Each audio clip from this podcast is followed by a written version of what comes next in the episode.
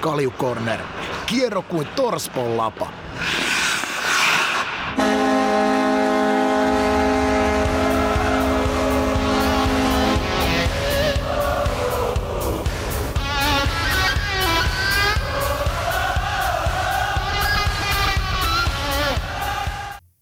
Rock Rock, tästä taas uusi Kalju Corner jakso käyntiin. Tervetuloa Ika. Viikko taas vierähtänyt. Onko kiirettä pitänyt? Itse asiassa aika hyvin on pitänyt. Että tota, no, niin paljon pelejä ollut ja, ja, ja NHL ja liikan pudotuspelit ja SHL pudotuspelit.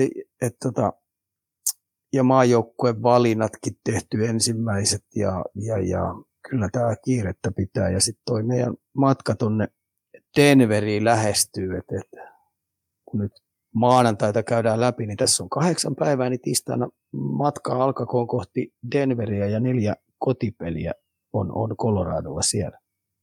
No mikä sen parempaa? No ei ole oikeastaan. Että kyllä tämä elämä on Matti Nykäsen sanoen ihmisen parasta aikaa. Näinhän se on. Tervehdys myös kuuntelijoille siellä Spotifyn puolella. Viime viikolla tosiaan hieman uhkailtiinkin, että stunttijuontaja joutuu vetämään siellä toisen viikon, koska Pugi eli Juuso löytyy nyt tällä kertaa Virosta. Siellä on sun Aisa Parika nyt toista viikkoa jo pois. Siellä antaa vähän jopa sakkoja. Olisi, olisi kyllä kiva saada tämän, tämän matkakertomus ja semmoinen päiväkirja luettavaksi ja ilma, ilman yhtään tota noin, sellaista poistoa sieltä, että, tota noin, että, että kestäisiköhän tämä matka päivän valoa. Joo, siellä ollaan itse asiassa DJ-hommissa tällä hetkellä. Itse asiassa taitaa kahdeksan päivää putkeen vetää Juusosia keikkoja Virossa. Oho. Se on Abelle, eli jos jotain kiinnostaa, niin sieltä IGn puolella voi käydä sekoilu tarkastamassa Turun pukkanavalta. Sulle Oho. ei taida noin DJ-hommat ihan olla edessä, mutta tätäkin jaksoa hieman aikaistettiin, eli nyt eletään maanantait ja kello on 12.21, sulla on ilmeisesti illalla jonkin sortista urheilujuhlaa taas tiedossa. On joo, pääsee pitkästä aikaa koripalloa katsoa, että et mennään, mennään katsoa Salon ensimmäistä pudotuspelimittelyä ja, ja, ja jutellaan siellä vähän yhteistyökumppaneiden kanssa ja sitten puo, puoli aika, eli, eli e, puolessa välissä peliä, niin käydään ensimmäiset jaksot läpi siellä. Että tota, noin erittäin mielenkiinnolla odotan ja pääsee pitkästä aikaa katsoa live-koripalloa. Sitä on aika paljon telkkarista kanssa tullut välillä väijyttyä, väijyttyä ja, ja, ja, ja, ja, nyt tietenkin kun toi Rannikon Teemukin on, on pistänyt tossut naulaan, niin, niin, niin täytyisi löytää joku uusi fanitettava kotimaan pelaaja. Et tietenkin mähän on koripallossa Suomen, Suomen näitä Susijengin äh, Sasu Salinin suuri fani, koska se on mun, mun tota noin, sellainen miellyttävä pelaaja, jolla on miellyttävä lempinimi nimeltä Roskis Dyykkari, niin, niin sitä on kyllä makea seurata. Sulla on kyllä aina laji, kun ei noin duunaripelaajat jotenkin se Onko se, kun sä oot itse ollut silloin aikoinaan samassa roolissa, niin osaa arvostaa paljon enemmän? No joo, nykyään niitä arvostetaan, että meidän aikana, meidän aikana tämmöiset kahden suunnan grindaajat, niin ne oli vaan itse asiassa huonoja pelaajia. nykyään, nykyään tota, no, niin tämmöiset duunarit, niin ne on hyviä kahden suunnan pelaajia. Eikö sullakin jonkinnäköistä koristaustaa? Mä ainakin muistan, kun sä oot silloin joskus kertonut, kuin hyvin sä sitäkin lajia osasit ainakin mielestäsi pelata.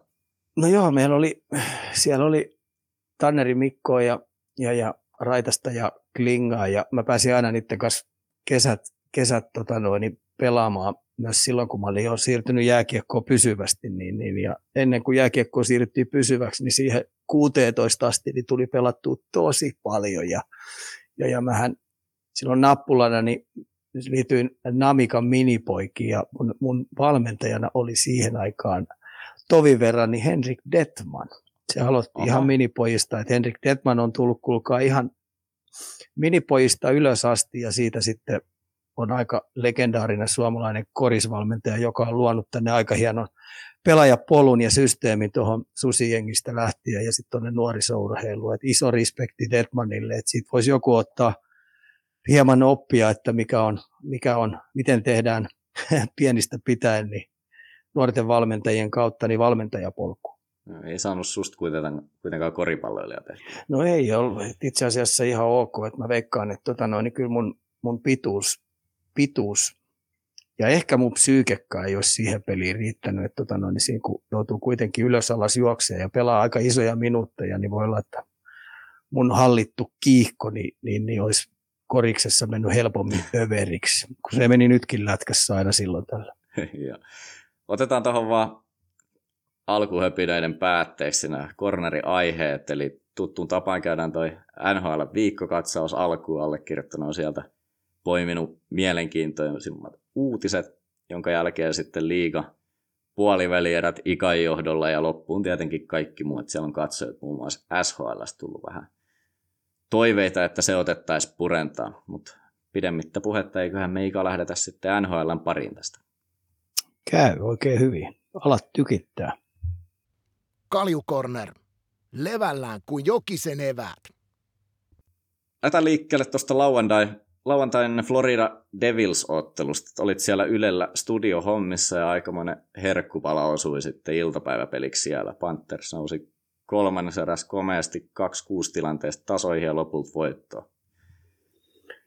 Joo, ja niillä oli vähän samanlainen, Floridalla oli tuossa oli, oli Buffalokin vastaan, että ensimmäinen erä vähän tahmeemmin ja sitten ne lisäsi kaasua. Että tota noin, niin, niin, niin Floridalla on varmaan Parkkovin johdo, johdolla kiristettävä ruu, ruuvia tässä entistä enemmän, kun tuo pudotuspelit lähe, lähenee. ne haluaa kyllä jumpata sillä että heti peli alusta asti, että ne on vakavissa siellä liikenteessä. Ja kaikki tiedostaa ja tunnistaa ää, pelien ja ottelun voittamisen ja, ja se, että ne saa itselle sellaisen luottamuksen, että heidän 60 minuutin pelaaminen ja tämmöinen puolustus kautta hyökkäyspelaaminen, niin no, se on tasapainossa, niin, niin, niin Florida oli tässä kyseisessä Devils-pelissä, niin kaksi erää kyllä, kyllä oli vaan tulleet hallille ja, ja sitten erätaukohan tietenkin kaiken voi muuttaa voi ja sitten kaiken lisäksi kyllä Devils niin palasi siihen heidän perisyntiinsä, että tämmöinen puolustaminen ja johdon suojeleminen niin ei ole heillä ollut kauden aikana niin näpeissä. Ja, ja, ja Florida käytti se härskisti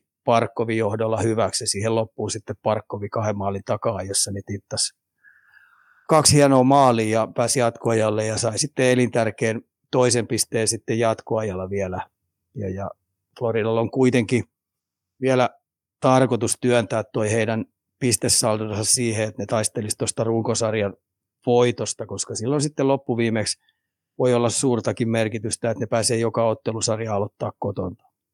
Ja onko tuollaiset comebackit joukkueella isoja playoffeja ajatellen, että siinä voisi kuitenkin, jos tilanne on 2-6, niin ehkä vähän alkaa himmailemaan ja ehkä siirtää katseet jo runkosarja seuraavan peliin, mutta sitten taas miettii playoffit ihan kulman takaa ja et sä oikein semmoisia tapoja haluat tässä vaiheessa saada, että sä vähän niin kuin luovuttaisit noita pelejä, koska se ei sitten tuolla pudotuspeleissä kuitenkaan käy ollenkaan. Mä sanoisin, että, joo, mä sanoisin, että on vähän niin kuin kaksiteräinen miekka, että tota, et, et, et sä saatat jopa liiankin, liiallinenkin itseluottamus olla lopussa, jos sä oot pudotus, runkosarjassa onnistunut tekemään tällaisia nousuja neljän maalin takaa ja kahden maalin takaa, niin sitä ruvetaan sitten pitää vähän itsestään selvänä. Että, tota, no, että jos sä oot ne onnistunut runkosarjassa tekemään, että tota, se on kuitenkin pudotuspelimaailma erilainen, ja sitten jos sulla on liiallinen itseluottamus, niin, niin, niin se voi olla, että sulla jää sitä puristusta vähän vähemmälle, koska sä vaan ajattelet henkisesti, että kyllä tämä on aikaisemminkin onnistunut, että kyllä tästä käännetään ja, ja, ja painetaan menee, mutta sitten taas eihän se itseluottamus koskaan sitten taas toisaalta ole pahitteeksi, että se, se on sekä että, mutta se riippuu paljon kokeneista johtavista pelaajista, millä tavalla ne pystyy sitä muuta joukkuetta liidaamaan ja käskyttämään sitten peleissä. Florida ainakin muistan näin semmoisen statistiikan, että kolmannes eräs oli eniten niin kuin comebackia, eli oli tullut takata sitten vielä ohi, mutta se sitten taas myös kertoo, että ne on ollut ehkä häviöllä kuitenkin sitten alkupelin jälkeen, vaikka ensimmäinen erä taisi olla todella kova myös heillä. Joo, heillä on ensimmäinen erä kanssa hyvä, ja sitten toi kolmas erä silloin, kun ne pistää oikein täysin härskin semmoisen all in rallin päälle, niin niillä on erittäin laadukas tämmöinen riistopelaaminen karvauspelin kautta ja, ja suorien hyökkäyksen jälkeen niin 50-50 kiekoissa, että ne pääsee pelivälineeseen tosi hyvin kiinni ja siitä ne kääntää kyllä parissa sekunnissa ne on niin, se rakenne on niin hyvä siellä hyökkäysalueella, että ne tiedostaa, missä ne vapaat pelaajat on, tai missä ne yleensä pelaajat on jopa sokkona. Ja sen takia ne pystyy luomaan erittäin laadukkaita maalipaikkoja. Että se on ihan NHLn kärkijoukkueita, ellei kärki. Joo, otetaanko Lundell tuolta Floridasta vielä, ja samaa syssyä ehkä Calder-kisa. Mä olin tuossa vähän tutkiskellut, niin kuuden kärki näyttäisi olevan järjestyksessä tällä hetkellä, kun kertoimia ainakin katsotaan, niin Moritz Seider, Lukas Raymond, Trevor Zekras, Michael Bunting, Jeremy Swayman ja sitten vasta tulee tämä Suomen Anton Lundell. Et miten sä Ika laittaisit noin tällä hetkellä järjestykseen? Pudotetaan noin noi, noi Detroitin miehet E12 Lundelin kyynistä. Et Saiderihan pelaa hyvin, siitä tulee ihan kiistatta niin NHL, NHL niin kärkipakkeja, se on tosi monipuolinen ja erittäin hyvä, hyvä tota noin, kiekon kanssa isoksi mieheksi, luistelee mun mielestä sujuvasti. Ja sitten silloin vielä tämmöinen fyysinen, fyysinen peli, niin silloin luontaista, että se haluaa, haluaa olla santapaperiosaston karhea kaveri. Et ja, ja kaiken lisäksi vielä alistaa vastapuolia. Sitten kun tuo vuodet tuosta kehittyy, niin se tosiaan niin tulee olemaan NHL johtavia pakkeja. Lukas Reimon on tietenkin sitten kanssa erittäin tämmöinen hyökkäysorientoitunut, mutta sillä on puolustuspelissä tosi paljon oppimista ja nytkin se on aika pahasti pakkasella, niin on taitaa Saiderikin olla. Ja sitten kun molemmat on eri, molemmat, molempien tämä joukkue Detroit niin on erittäin kaukana pudotuspeli mittelöistä, että et tota, nehän on kerännyt, onko ne nyt, kun mä tuosta nopeasti katon, niin, niin, niin kyllä niillä on, on 69 pelistä kelannut 61 pistettä. Ja oma, oma maalinteko Sarake on pakkasella ja päästetyt niin 71 maalia. Että kyllähän ne on vuotanut niin puolustussuuntaan tosi pahasti, niin mä pudottaisin nämä kaksi saman tien kyydistä. Sitten on Anaheimin Zegras, niin, niin kyllä Anaheim on tämän loppukauden vetänyt mun mielestä miinusmerkkistä jääkiekkoa niin pahasti, että nekin on tosi kaukana pudotuspeleistä, ja nehän heitti jo pyyhkeen kehää, että ne pojat saa pelata tuommoista raikasta juniorilätkää välittämättä siitä, mitä ottelun tulos on, ja pystyy sitä kautta sitten kiusaa paineettomasti jengejä. Ja sitten taas Pantin, joka pelaa, pelaa tota Torontossa, niin, niin, niin kyllähän se on aika paljon päässyt nauttimaan noin iäkkäänä pelaajana, että eikö hän ole 26-vuotias mun käsittääkseni vai 25, ja se on pelannut Marnerin ja Matthewsin kanssa, niin se on aika hyvin päässyt tuommoiseen liikkuvaa hyvää hyökkäyspelijunaa, ja, ja sitä kautta tullut pisteitä, että kyllä mun tämmöinen ehdoton suosikki tähän tulokaspalkintoon niin on, on Anton Lunden, erittäin laadukasta kahden suunnan pelaamista, ja nyt kun se hyökkäsi tuohon taas kaksi viimeistä peliä, kun se on tässä päässyt pelaamaan, niin Buffalo-pelissä, niin, niin, niin se oli yksi niistä, jotka sen johtoaseman kark, mahdollisti vielä voittamalla aloituksen ja sitten vielä narraamalla omaa pitäjäänsä ja iskemällä hienon maali siitä. Että kyllä, kyllä mä sanoisin näin, ilman minkäännäköistä Suomi-värilaseja, niin, niin, niin kyllä se Kalderi palkinto kuuluu ehdottomasti Anton Lundelille. Paljon tuossa vaikuttaa toi, että no esimerkiksi nämä kolmen kärki, ne pelaa vähän niin kuin häntäpäin jengessä, eli roolit on auttamatta ehkä niin kuin suuremmat versus sitten esimerkiksi Lundell, ketä sitten on ihan, taitaako Florida nyt kakkosena olla sitten koko NHL.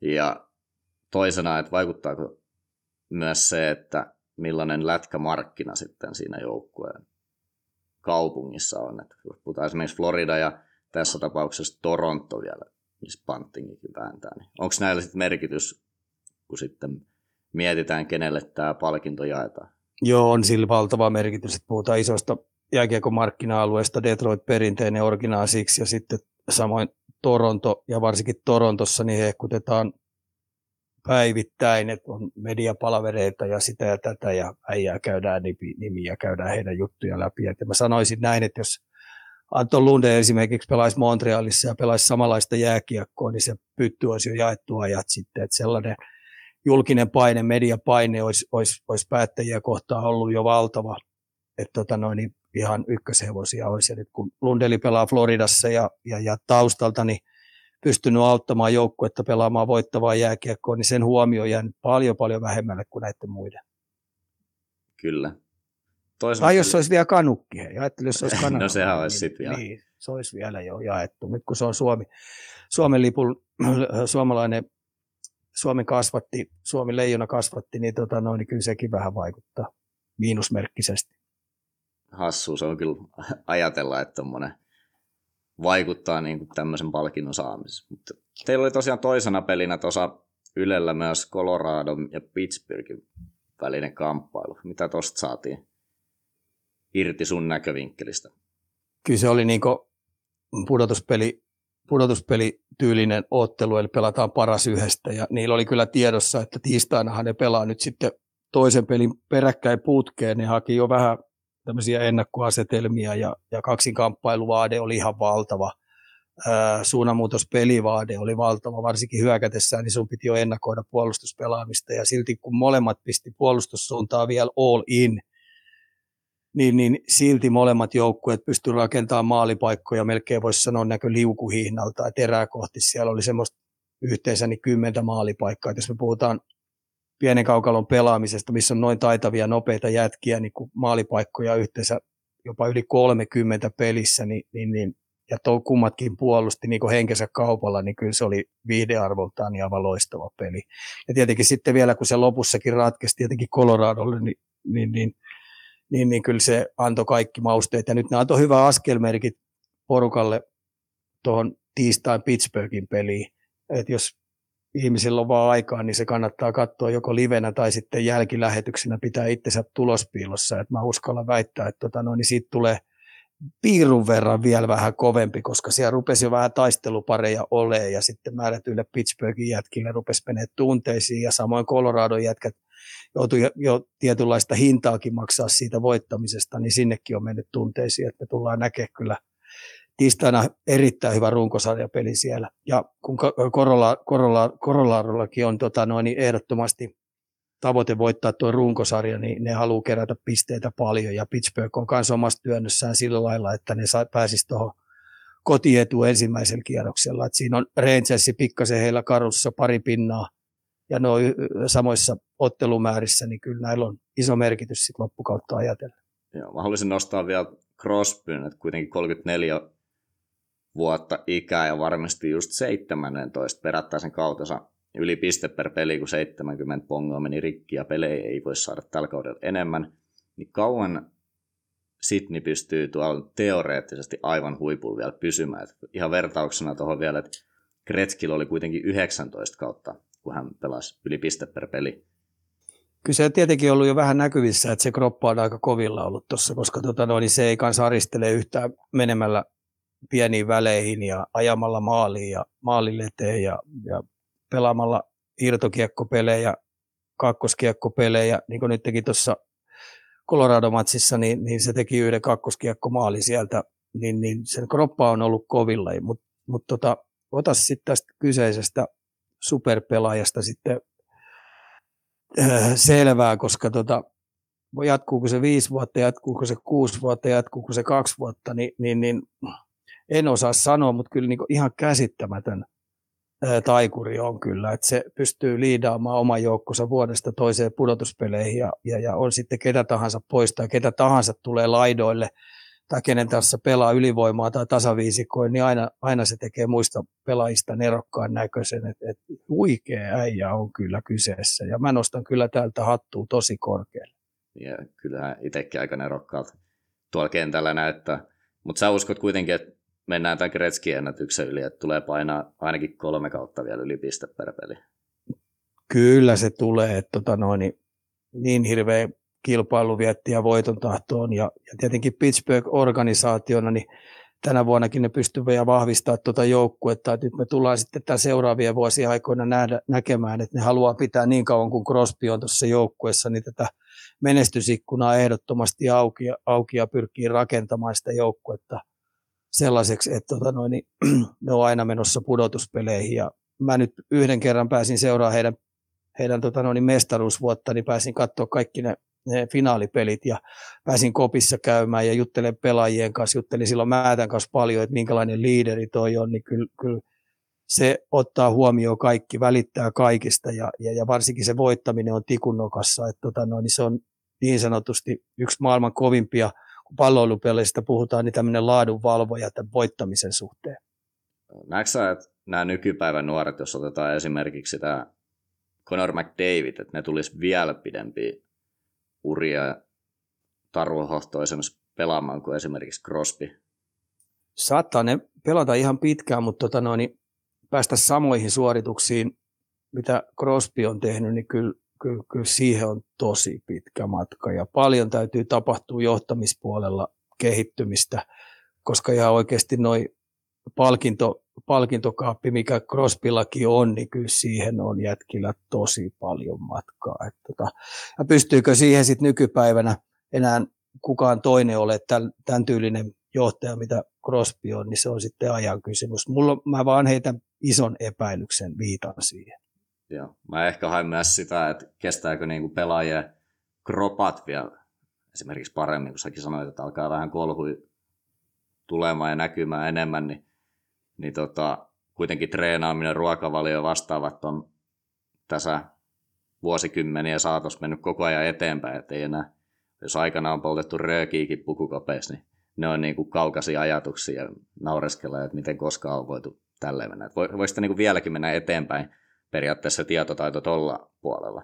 Kyllä se menee eteenpäin koko aika ja, ja pelaajatyypit muuttuu vähän erilaiseksi, että niin, no, entistä enemmän niin kestävyysurheilija ominaisuuksia, tämmöisiä mailereita ja, ja peliasennot kehittyy ja vaikka kaksinkamppailu pelaaminen ja vauhti lisääntyy koko aika, niin, niin, niin nämä jätkät pystyy pitämään omasta firmastaan huolta. Ja tästä kun Crosbysta puhutaan vielä, niin se tekee mun mielestä tämmöisen vielä poikkeuksellisen, koska se on tämmöinen tynnyriomainen pelaaja, jolla on isot vahvat reidet, isot vahvat pakaralihakset, semmoinen massiivisen kokoinen kaveri, niin mä oon monta kertaa miettinyt, että tuolla kyseisellä kaveri täytyy olla ihan järjetön aerobinen pohja, että se pystyy pelaamaan melkein 120 peliä kaudessa ja silti ole koko aika eturivissä. Että tota noin, et, et, et jos jotkut ihmiset luulee, että tuommoisen fysiikan ylläpitäminen vuodesta toiseen, niin se on helppoa, varsinkin kun se roppa on ton tyylinen, niin se vaatii kyllä tietynlaista valmennus- ja harjoitteluosaamista ihan valtavasti. Keskiroppakin on aika hyvät lihakset siellä, pakko olla, kun eihän sitä kaveria saa kumoon millään. Et jos vähänkin nojaat, niin se on jo periaatteessa olet itse katolla siinä. Oo, joo, ja sitten se, että kun tämä on kuitenkin jääurheilulaji, niin, niin mitä tehdään jään tasolla, niin, niin, niin aika nopeasti heti kauden jälkeen niin Crosby harjoittelee siellä Pittsburghin jäähallissa niin viittä kertaa viikossa – ihan muutaman viikon jäänolon poissa jälkeen ja läpi vuoden, että se haluaa kehittää itseensä koko aika. Että on kyllä, ei ole kyllä tuuri, että, että tota noin, niin se on tuolla tasolla vuodesta toiseen. Kyllä. Hypätään seuraavaan aiheeseen, eli Flyers-coachi Mike Jo penkitti Keith Jandle, jolla oli sitten kasassa 989 pelin mittainen teräsmiesputki. Siitähän halo nousi, kun 11 peliä olisi ollut tuhanteen pelin matkaa. Et olisiko Hika sun mielestä pitänyt sit suoda tämmöiset niin Flyersin tasoisessa joukkueessa, missä ei pudotuspeliä, pudotuspelipaikkoja nyt edes haistella läheltäkään, niin suoda sitten Jandlelle tämmöinen saavutus, vai että hän ilmeisesti oli healthy scratch tosa, että ei vaan yksinkertaisesti sitten coachin mielestä mahtunut, että mitä tuosta niin ollaan mieltä. Tämä on mielenkiintoinen, mielenkiintoinen rykäsy Mike Jolta, että tota noin, että tota päätöstä ei ole kyllä ihan hatusta vedetty. Että tota, ja jos on vedetty hatusta, niin silloin kyllä Jo aiheutti itsellensä kyllä ongelmia aika paljon, varsinkin kokeneiden pelaajien puolesta, että jos hän meinaa jatkaa NHL-uraa. Mutta jos tämä on ollut sitten, kun tämä on varmaan käyty tar- tosi tarkkaa koko organisaation ja johtoportaan kanssa läpi, että tehdäänkö tällainen päätös, niin, niin, ja jos on yhteinen seuran päätös, niin, niin, niin silloin kannattaisi kyllä kaikki astua eturiviin. Että toi kannattaa heidän jopa julkisesti perata, että mikä siinä oli syy ja minkä takia. Koska tota, kyllä, kyllä näillä vaan on pelaajille merkitys ja näistä puhutaan paljon. Ja, ja, ja kun meilläkään ei ole sit ihan tarkkaa tietoa, mitä siellä kopissa on tapahtunut tai mitä siellä on terveystilanne tai sitä ja tätä, mutta kyllä tämä jättää aikamoisen aikaisen semmoisen mustan pilven tuohon koko juttuun, että tota noin, niin olisi kannattanut, olisi kannattanut käydä se kunnolla läpi. Joo, siis varsinkin niin kuin kaksi asiaa, mikä mulla nousi tuossa ensimmäisenä just mieleen, on se, että miten se tulee vaikuttaa Flyersiin ja Mike Yeo ilmeisesti ei tule Flyer, niin kuin Philadelphias jatkamaan ensi kaudelle. Et kuitenkin niinkin meritoitunut pelaaja kuin Keith Jänle, varmasti arvostettu kaveri NHL, niin se ei nimenomaan just näihin sun mainitsemis vetera, veteraanipelaajiin kauhean hyvän niin kuin ainakaan näy ulospäin. Et se voi sitten vaikuttaa niin kuin joko vapaiden pelaajien tulemisesta Philadelphia, varsinkin kun pelikään ei ole kulkenut, ja sitten, että millä tavalla esimerkiksi Mike on osakkeet tuossa niin kuin kärsii ehkä sitten jatkoa ajatellen. Näetkö sä, että niin kuin Flyers just voisi aiheuttaa itselleen tässä enemmän hallaa kuin hyötyä. Totta kai sä saat siinä junnuja ehkä sisään yhden kappaleen lisää, mutta ainakin kuulostaa aika mielenkiintoiselta uhkapeliltä näinä aikoina.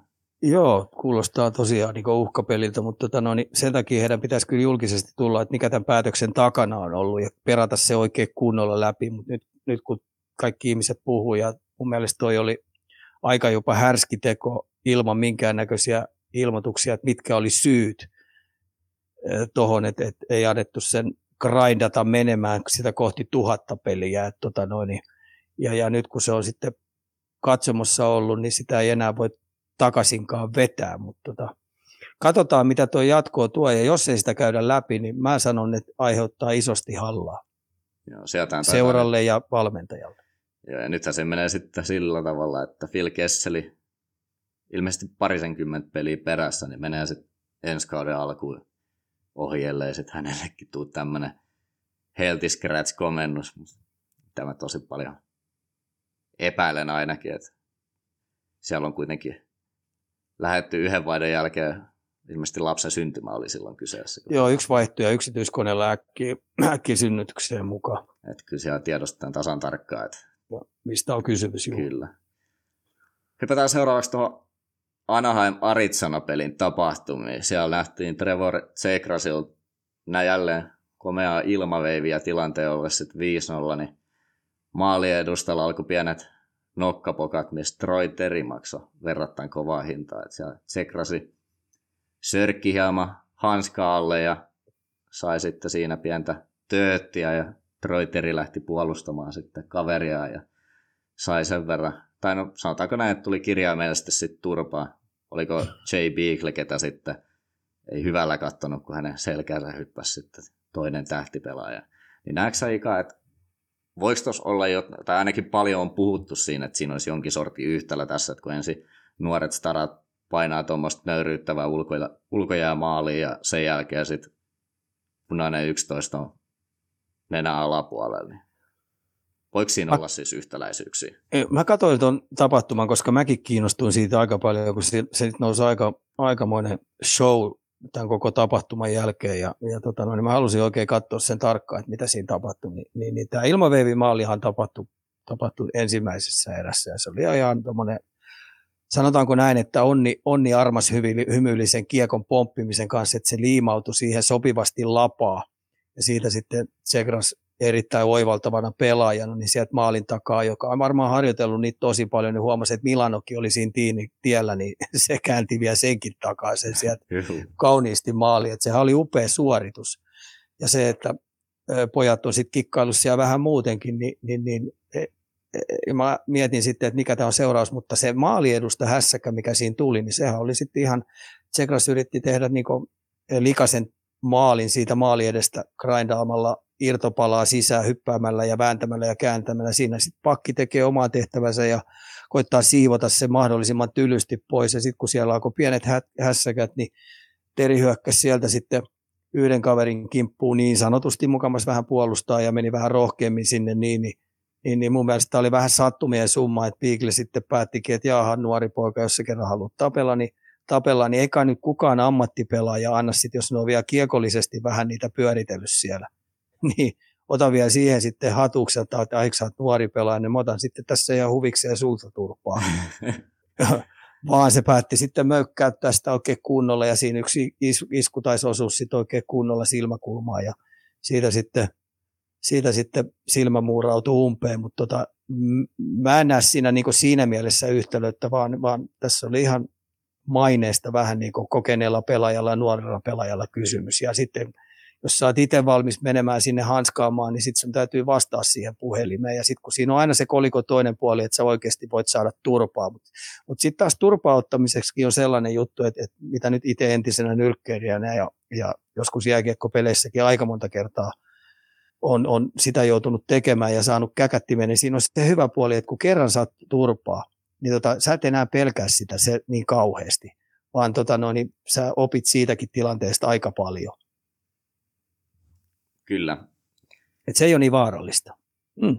Eli sä näet, että oli enemmänkin ehkä kaksi erillistä tilannetta, että ei siinä ollut kuitenkaan mitään sitten, että hakemaan haettiin, kun sitäkin mediassa puhuttiin. Että Siitä se... puhuttiin mediassa tosi paljon ja mä en oikeastaan, kun mä katsoin sen, niin tämä nyt sattuu vaan, että se joutui vastaa sitten eri oikeasti puhelimeen, kerran se halus lähteä ja, ja, ja sitten kokeneempi pelaaja, että no nyt sä tulit kyllä vähän väärän kaverin kanssa ittelöimään, että katsotaan miten tässä käy. Että oli vähän sellainen juttu, että siitä nostettiin vähän liikaa mun mielestä meteliä. Yes.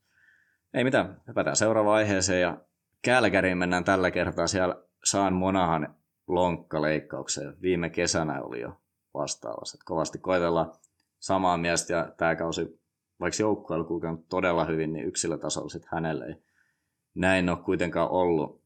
Millainen niin palanen Flamesilta putoo tässä vaiheessa, ei, ei tule pääse playoffeihin ja kuitenkin huippupelaaja ja sitten playereissa kaikki tietenkin nollataan ja lähtee ihan puhtaalta pöydältä. Näetkö että tässä kuitenkin, vaikka on puhuttu, että olisi jollain tavalla jopa taakka ollut Kälkärille, niin kyllähän ne kuitenkin jotain menettää tässä.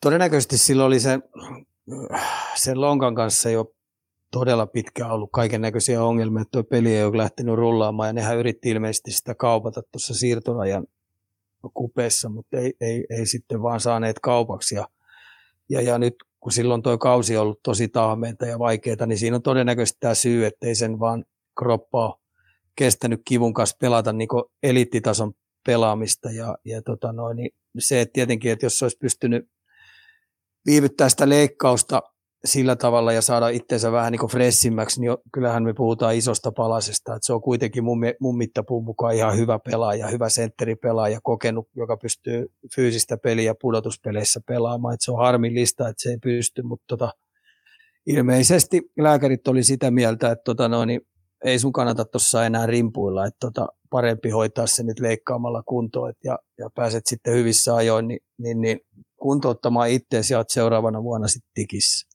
Et harmillinen menetys, että kaikki tällaiset näin tärkeät palikat, tällaiset kokeneet vahvat keskikaistan pelaajat ja hyökkäyssuuntaan ja puolustussuuntaan hyvät pelaajat, niin, niin, niin kyllä niitä vaan tuossa pitkässä pudotuspeli taipaleilla niin tarvitaan kaikkia ja siellä Kälkärit on nyt yksi hyvä pelaaja pois ja se täytyy jonkun nuoren pelaajan sitten esimerkiksi AHLstä pystyä korvaamaan. Mitä mieltä sä tuosta ajankohdasta tai tälleen viikko siirtoikkunan jälkeen? Ja tässäkin oli kyseessä, että se oli ainakin valmentajan mukaan koko kauden jo vähän tuossa vaivannut ja tradeikin ilmeisesti yritetty saada, niin miksei tätä olisi sitten esimerkiksi kaksi viikkoa sitten tehty, koska silloinhan tämä olisi tarkoittanut sitä, että he olisi pystynyt vastaavalla lapulla sieltä esimerkiksi playoffeja ajatellen jonkun hommaamaan, että onko se vaan huonoa sattumaa vai mikä kyllä ne on miettinyt siellä, kyllä varsinkin kun Sutter on siellä, mä tiedän Sutter on coachina siellä, niin, niin, niin ne on miettinyt sen kyllä tosi tarkkaa.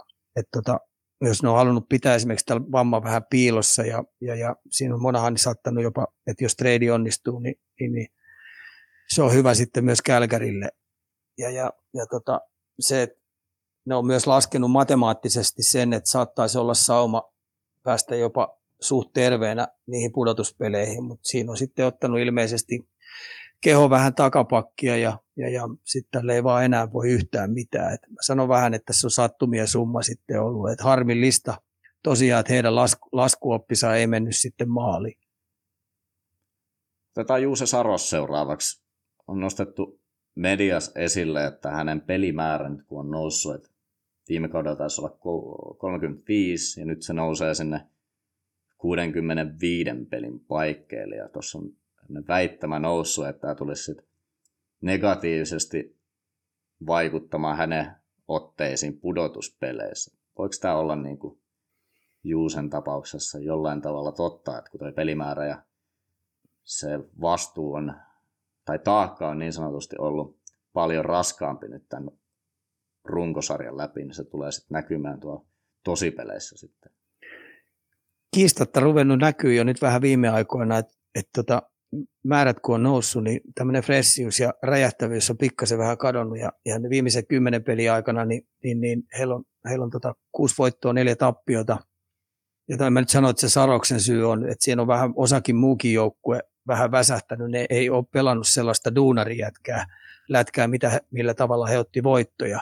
Et siellä on menty pikkasen enemmän vähän siihen, heillä on taitavia pelaajia, vähän, vähän on mun mielestä sit koko joukkue ruvennut tinkiä tästä, tästä tota noin, painavasta heviääkiekosta, taklauspelaamisesta on jouduttu vähän fysiikankin takia antaa vähän muille peristä, niin, periksi, niin siellä on se liike vähän, vähän tota noin, jäänyt vajaaksi ja sen takia heidän voittaminen on vaikeaa. Ja nyt tämä heidän pudotuspelimatkassakin niin ei ole tehtaassa kuullut, että ne menee ensinnäkään pudotuspeleihin. 68 peliä on pelannut ja niillä on 82 pistettä. Vegas on samassa pistemäärässä ja Dallas on pinnan, pinnan päässä heistä. Et tota, Winnipeghän tuossa nyt rupeaa olemaan jo pihalla, mutta tota, tästä niin yksi näistä kolmesta nyt näyttäisi putoava. Vancouveri otti viime yönä erittäin pahasti käkättimeen, käkättimeen tuolta Vegasilta ja hekin on pudonnut tuosta kyydistä vähän veksi, niin Vegas, Nashville tai Dallas, joku näistä kolmesta putoaa. Niin nyt me tarvittaisiin kyllä ehdottomasti tuoretta Sarosta, mutta heidän, hänen pelimääränsä on valtavat, niin kyllä ne joutuu kuluttaa sen aika, aika loppuun, jos ne meinaa pudotuspeleihin mennä. Ja sitten me tullaan näkemään pudotuspeleissä, että miten hän pystyy lataamaan patterit täyteen ja ole, ole se alkukauden Saros, mikä ryösti heille niin sanotusti voittoja ja aiheutti sen, että tota, no, niin Nashville on tänä vuonna näissä sauma päästä pudotuspeleihin. Tuohon ehkä jatkokysymyksenä vielä, että kuinka raskas tuommoinen maalivahdin työ sitten on vaihtoosa, että pääsee ja toisena, että mikä sä näet, että olisi tämmöinen oikea pelimäärä sitten ykkösveskarille? 22 peliä, niin mitä sä jakaisit sen sun tandem? No kyllä se 60, nämä huippuveskarit vaan, jotka tota noin, niin tykkää pelaamisesta, niin, niin, niin kyllä niiden vaan ennemmin tai myöhemmin täytyy se 60 peliä pystyä pelaamaan. Ja Saros, Saroksillahan on huippuhiihtäjän äh, fysiikka, kun puhutaan aerobisesta kestävyydestä, se on erittäin atleettinen räjähtävä, elastinen, niin, niin tämä on nyt vaan semmoista kokemuspankkia, mitä ei voi opetella oikeastaan millään muulla tavalla kuin pelaamalla. Et tietenkin se näki rinteen pelaavan isoja määriä, niin silloin sieltä tullut vähän tieto, tietotaitoa siitä, että miten sä palaudut ja millä tavalla sä huolat kehoa. Mutta sitten tässä on vähän erityyppisestä tyylisestä molarista kysymys, niin kyllä Saroks joutuu vaan itse nyt selvittää tämän ja sen takia tämän vuoden kokemus, kun se tulee tuommoinen 65 peliä pelaamaan, niin siitä on valtava hyppäys siitä, mitä se aikaisemmin pelasi. Et nyt se tulee saamaan kokemusta valtavasti ja se auttaa sitten hänen urallaan eteenpäin. Miten hän käsittelee seuraavina vuosina tämmöisiä määriä, mitä se nyt joutuu pelaamaan. Joo, sä mainitsit noin kolme joukkuetta tuossa, niin kenet sä liputtaisit ulos nyt, jos pitäisi myös päättää? Mä olin liputtamassa jo Vegasia pois, mutta ne on viiden voiton letkussa. Ne otti tuossa kymmenen pinnaa. Et tota no, niin, Dallas hävisi nyt kans pahasti tuossa viime yönä. Et tota, kyllä jompikumpi mä nyt sanoisin Nashville tai Dallas sippaa tässä. Ja jos tästä jompi, pitää näistä kahdesta jompikumpi valita, niin mä valitsen Nashville, pamahtaa tästä ulos. Selvä katsotaan miten käy. Joo. Otetaan seuraavaksi aiheeksi meidän kuuntelijalta tullut, eli Patrick Laineelta oli pelin jälkeen kysytty, ampuko hän tahallaan takapatia ja syötti sitten Kavirkoville maalin tätä kautta. Ja vastauksena Patella oli tähän, että en lauo saadakseni irtokiekkoja ja lauan tehdäkseni maaleja. Tämä oli siis linkattu kommentilla Ikalle terveisiä ja niille saatanan takapatjareeneille. me ollaan niitä harjoiteltu kiistatta jo. Että, tota noin. Ja vielä aina mielellään sinne kilpipuolelle. Ja sitten jos läpyläpuolella ampuu läskiripareita, niin sitten se täytyy olla oikein korkunen että, tota noin, ja vähän piilotettu, ettei ne pysty räpylällä liimaan, ettei tule aloitusta. Mutta tota, mä, kun mä jo aikaisemmin mainin tuossa, että me päästiin Mäkisen Antin kanssa, niin olen niistä Stanley Cupin finaaleissa, me nähtiin erittäin hyvin tässä ratkaisupelissä, niin seinällä oli kun se edell- tuolla Näsvillen seinällä oli, Pittsburghin kopissa oli, tota, oli, oli ohje maalin tekemisestä, laukasemisesta, niin, niin, niin Sallivanin ohje oli pelaajille, että on kaksi vaihtoehtoa. Joko sä teet maalin, tai sitten se on sen tasoinen laukaus, että sitten tulee irtokiekko. Ja siinä pelistä, mikä päättyi 1-0, niin Näsville ei ampunut yhtään laukausta ohi. Kaikki oli tota, noin, maalia kohti. Niin, tota, se on oikeastaan mun tipsi. Ja tota, noin, niin itseluottamus, mikä tuolla Patrick Laineella on, niin se on ihan hyvä, että se päättäväisesti aina rykäsee sen tasoisia vetoja, että se on oikeasti sauma mennä maaliin, niin se tarkoittaa sitä, että ne on tolppien välissä. Niistä aina silloin tällöin sitten tulee ripareita. Joo, Patel nyt muutenkin aika hyvät näytöt siihen, että ei ehkä sillä kudilla kannata ripareja ampuukaan. Joo, niin, mutta se ampuukin tolppien väliin. Totta. Otetaan tuosta nippelitietona vielä, että Matthews rikko 50 maalia, olisiko 51 maalia tällä hetkellä kasassa, ellei sitten ole Torontolla viime yön ollut just peliä. Ja McDavid sitten ensimmäisenä vastaavasti 100 pistettä rikkoa. Aika kovin maalia ja pistemääriä tulee sitten nämäkin kyseiset kaverit, että siellä taitaa sitten Drysaitteli esimerkiksi haistella McDavidin aivan perässä. Joo, siinä on, siinä on tota no, niin näilläkään ei ole mikään tuureilla tehty. Että kyllä jos me ajatellaan Matthewsin maalimäärää, niin Matthews on ihan poikkeuksellisesti harjoitellut omaa laukausta, että millä tavalla hän ampuu, millä tavalla hän ohittaa sen blokkaavan pelaajan tai sitten sen mailla paineen, että se pystyy ohittamaan ja miltä kulmasta ja mistä asennosta, onko etujalka vai takajalka edessä, niin, niin se on käynyt näitä juttuja läpi, tai ammutaanko pelkästään käsillä, ammutaanko suoraa syötöstä. Samoin samoin Conor McDavid niin on viime, viime kesän jäl- tai viime kauden jälkeen niin halusi oppia paljon suoraa syötöstä ampumaan eri asennoista, jopa ykkösellä tuuppaamaan, kun se tulee suoraan, suoraan niin kämmenelle. Niin, ja tota, noin, niin Drysaitel, me tiedetään se, että hän on hinkannut Vantaimeria ihan älyttömästi, ja sieltähän se on pienestä kulmasta, ja, ja, ja sieltä leftin puolen puolelta niin ampunut tosi paljon suoraa syötöstä maalle, niin jätkät on jumpannut näitä laukauksia niin paljon, ja tuossa on sitten tulos, että kyllä sen eteen on pitänyt töitä tehdä, että tämmöisiin maalimairiin päästään. Joo, piti tuossa just vielä mainitakin, että Raisaitteli taisi olla se 49 kaappia siinä tässä vaiheessa kautta, ja vähän ehkä just tiedustella sitä, että millä tavalla niin kuin, esimerkiksi Matthews ja Drysaitelin maaleja, jos vertailee, niin, mutta siinähän se oikeastaan tulikin tuossa. Paljon niin kuin, tämmöiset pelaajat on sitten treenannut just erilaisia kuteja, kun sä mainitsit, ja niin kuin miten sä pystyt harjoittelemaan niitä. Itsekin on joskus joutunut siitä vanerit laittamaan, ja se silloin nuorempana oli sitä vaan, että kiekko siihen viereen ja täydellisestä kohdasta pääsee ampumaan. Mutta onko se oikeasti tärkeää sitten, että sä vähän niin kuin pelinomaisesti reenaat, että se ei aina tule just siihen parhaaseen kohtaan, mistä se kuti lähtee niin kuin helpoiten. Et siinä Barkovikin paino aika komeen. Yksi näistä kavennusmaaleista taisi olla niin kuin ihan oudosta. Ei ollut tasapainoa niin kuin tietoakaan. Ja se lähtee niin pienestä tilasta, että veskari ei kerkeä edes reagoimaan. Ja kuin tärkeää se on sitten? Tai miten nykypäivänä kuuluisi reenata sitten tätä laukausta, joka kuitenkin on aika iso osa peliä? Joo, kyllä se, se on vähän niin kuin sama kuin koripallon heittämisessä, että, että sä opit, opit tota, no, niin heittämään korista heittämällä palloa säkkiin, että, pitää enemmän sulla laadukkaita toistoja, peliomaisia toistoja, niin sen paremmin se menee pallopussiin. Niin lätkässä on ihan sama, sama juttu, että sun on vaan kuivaharjoituksissa, kun sä harjoittelet jostain levyltä tai sitten kun mennään pelkästään jäälle, niin sä mahdollisimman peliomaisesti teet sen ja jopa kiireessä ja, ja ajatuksella ja, ja saat selkäytimeen sen tavan, millä se kiekko oikeasti liikahtaa siihen mahdollisimman nopeasti. Että semmoinen juttu, että tänä päivänä nuo mailat on kehittynyt niin paljon, niin, niin puhutaan siitä, että eri tuommoinen ringetteviiman sisältä tapahtumat laukaukset, niin veskarit ei enää pysty reagoimaan, että jos sä pystyt painavasti ampumaan. Eli ne keskittyy vaan peittämiseen, niin sulla oikeasti täytyy tietää, missä, millä tavalla ne veskarit peittää. Ja sitten se, että sun pitää pystyä harjoituttaa sitä laukausta sillä tavalla, että sä tiedät sen, että mistä se mailapaine tulee. Kun se lapa on aika iso ja ne työntää ne pakit niin hyvin ne puolustaa, niin sun pitää pystyä ohittaa se. Se, se lapa ennen kaikkea eteen, niin lennä sinne katsomoon ja se jää siihen lapaa tosi paljon. Että se tulee toistojen kautta ja tekemällä oikeita toistoja. Mä tein itse aikoinaan sen munauksen, mä ammuin tosi paljon vanerilta laukauksia ja ja tota, no, niin jäältä paljon laukauksia, mutta mä ammuin ihan väärästä asennosta, jalat sillä haarallaan ja kiekko siihen väliin ja sitten siitä viiksien välistä. Ja sitten mä tajusin, kun mun ura oli ohi, niin itse mä en ollut muuten kertaakaan tuossa paikassa. Ja mä ammuin niitä laukauksia varmaan miljoona. Että kyllä mä aikamoinen tollo olin. Mutta uran jälkeen sitten tajusin. Ja nyt mä oon kuitenkin tuolle nuorisolle, sit, kun mä oon niiden kanssa jumpannut sitä laukausta. Itse en kyllä osaa sitä kunnolla opettaa noilla uusin mailoilla, mutta kun ollaan jumpattu laukausta, niin mä oon pitänyt huolta sitten siitä, että se asento on sen omanen ja se paikka on sen omanen, mistä ne useimmiten pääsee ne pelaajat ampumaan.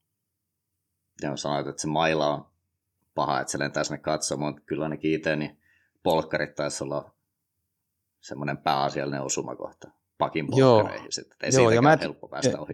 Ei ole, ja tota, Matthews on reenannut niitä tosi paljon, niitä sellaisia. Nythän, nykyään Pohjois-Amerikassa niillä on niitä dameja siellä kentällä. Eli kun me ollaan Jenkkifutiksessa nähty niitä linjoja, futiksessa ollaan nähty niitä muureja, niin nyt ne on tuonut niitä samanlaisia pelureita tuonne NHL-joukkueet tuonne jäälle, että ne pelaajat oppii ohittamaan näitä. Eikö Matthews silloin tämä vetotekniikka, että se vähän niin kuin vetää sisäänpäin ja ampuu niin kuin melkein omalta ulkojalaltaan sen kudin. Joo. Se pääsee sillä tavalla tekemään siihen tilaan. On, ja siinä on iso pointti se, että se pystyy sen mailapaineen ohittamaan. Joo. Ja saa siirrettyä pikkasen poikittaista kiekkoa, koska veskarit lukee aina sen kiekon mukaan, niin se on 10-15 sentikin siirtäminen, niin tietenkin logiikkakin sanoo, että siellä aukeaa jostain 10-15 senttiä enemmän reikää johonkin, johonkin paikkaan. Yes, seurataan, seurataan seuraavaksi Erik Haulaa. Siellä ensimmäiset 26 peli 1 plus 4, seuraavat 39 peli 11 plus 19. Ketjukaverit ehkä hieman parantunut, siellä on Pasternak ja Hall, mutta kyllä siellä nyt pakko jotain muutakin taustalla olla, että tuommoinen parannus omaan peliin on saatu tähän jälkimmäiseen puoliskoon kautta. Ymmärrys, ymmärrys omasta, omasta tota noin, sanotaanko näin rajallisuudesta, ymmärrys öö, Sallivanin, ei Sallivanin kuin tuon Käsidin pelitavasta, eli Postonin valmentajan valmennustiimin luomasta pelitavasta, ää, kun puhutaan hyökkäyssuuntaa, puolustussuuntaa, suorien hyökkäyksien päättämisessä, pelin rytmittämisessä, ja, ja sitten kun se on löytänyt kemiat sitten näiden kahden laiturinsa kanssa hyväksi, niin sitten tuossa on tulos. Että kyllähän Haulalla on omat vahvuudet, ja se on saanut nyt ne vahvuudet valjastettua tuon joukkueen käyttöön – ja, ja sitten se kamppailu pelaaminen, irtokiekko pelaaminen, nyt kun sitten kaikki tulee selkäytimestä ja sitten se on tosiaan niin kemiat natsahtanut oikein hyvin tähän kohdalleen, niin tämä on hyvä uutinen Bostonille. Ja äh, käsidi alkukaudesta perään kuuluttikin sitä, että, että, meidän täytyy saada haula, haula tähän heidän junaan mukaan. Ja kärsivällisesti ne jumppasi ja nyt kun se löytyi, niin tässä on iso bonus Bostonille, tämä haulan tuleminen. Kuinka iso osa tuosta on itseluottamuksen nousua. Et viime kerralla kyseli, että ketä sun rankkarispesialisti esimerkiksi olisi Suomesta, ja sä valitsit, että se on Donskoi silloin, kun oli itseluottamus kunnossa. Niin voiko tuossa sekin olla, että esimerkiksi Haulallakin, kun näitä näytön paikkoja onnistumisia on sit tullut sitä kautta, niin kyllä se peli aukeaa jollain tavalla kuitenkin. Pääsee ehkä vähän rennommin, kun ei tarvitse ressata sitä, että on viisi pistettä viimeiseen 25 esimerkiksi. Ja nyt kun peli tuntuu kulkevan, niin pystyy ehkä vähän rennommin siellä esiintyä. Voiko siinä olla tämmöinen? On itseluottamus, että kyllähän jääkiekkokin eliittitasolla on, niin, niin, niin se on päänupin, päänupin tota noin, niin vahvuuksien kautta toimintaa. Jos sulla on itseluottamus kunnossa, niin totta, se, totta kai se auttaa, mutta itseluottamus se ei sitä auta ollenkaan, jos sulla jää työntekeminen koko aika vajaaksi.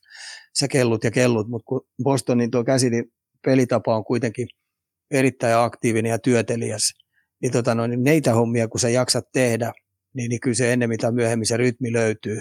Ja tässä on kuitenkin Haula auttanut tuo valtava kokemus, mitä silloin Pohjois-Amerikasta, niin, niin sitä kautta niin se ei sit alkukauden tekemisestään niin ahdistunut ja tuli sitten väkisin sieltä periaatteessa aikamoista, aikamoisesta kuopasta niin ylös. Ja totta kai tietenkin hyvät pelaajat auttaa tosi paljon tässä tapauksessa. Ja sitten kun se vielä erikoistilanteitakin on nyt ruvennut pääsee pelaamaan, niin se tuo sitten lisää sitä, että se on paremmin rytmissä mukana. Näinhän se on.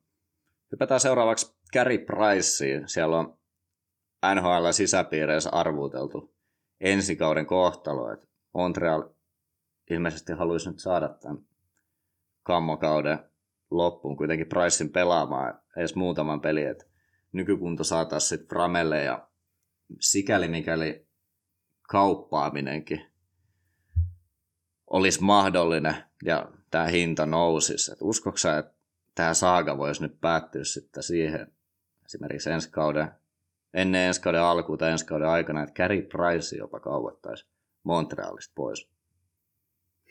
Tuo on mielenkiintoinen heitto, mutta tässä on tietenkin nyt Montrealin kannalta se hyvä puoli, että tota noin, Allen on ollut tosi hyvä maalissa.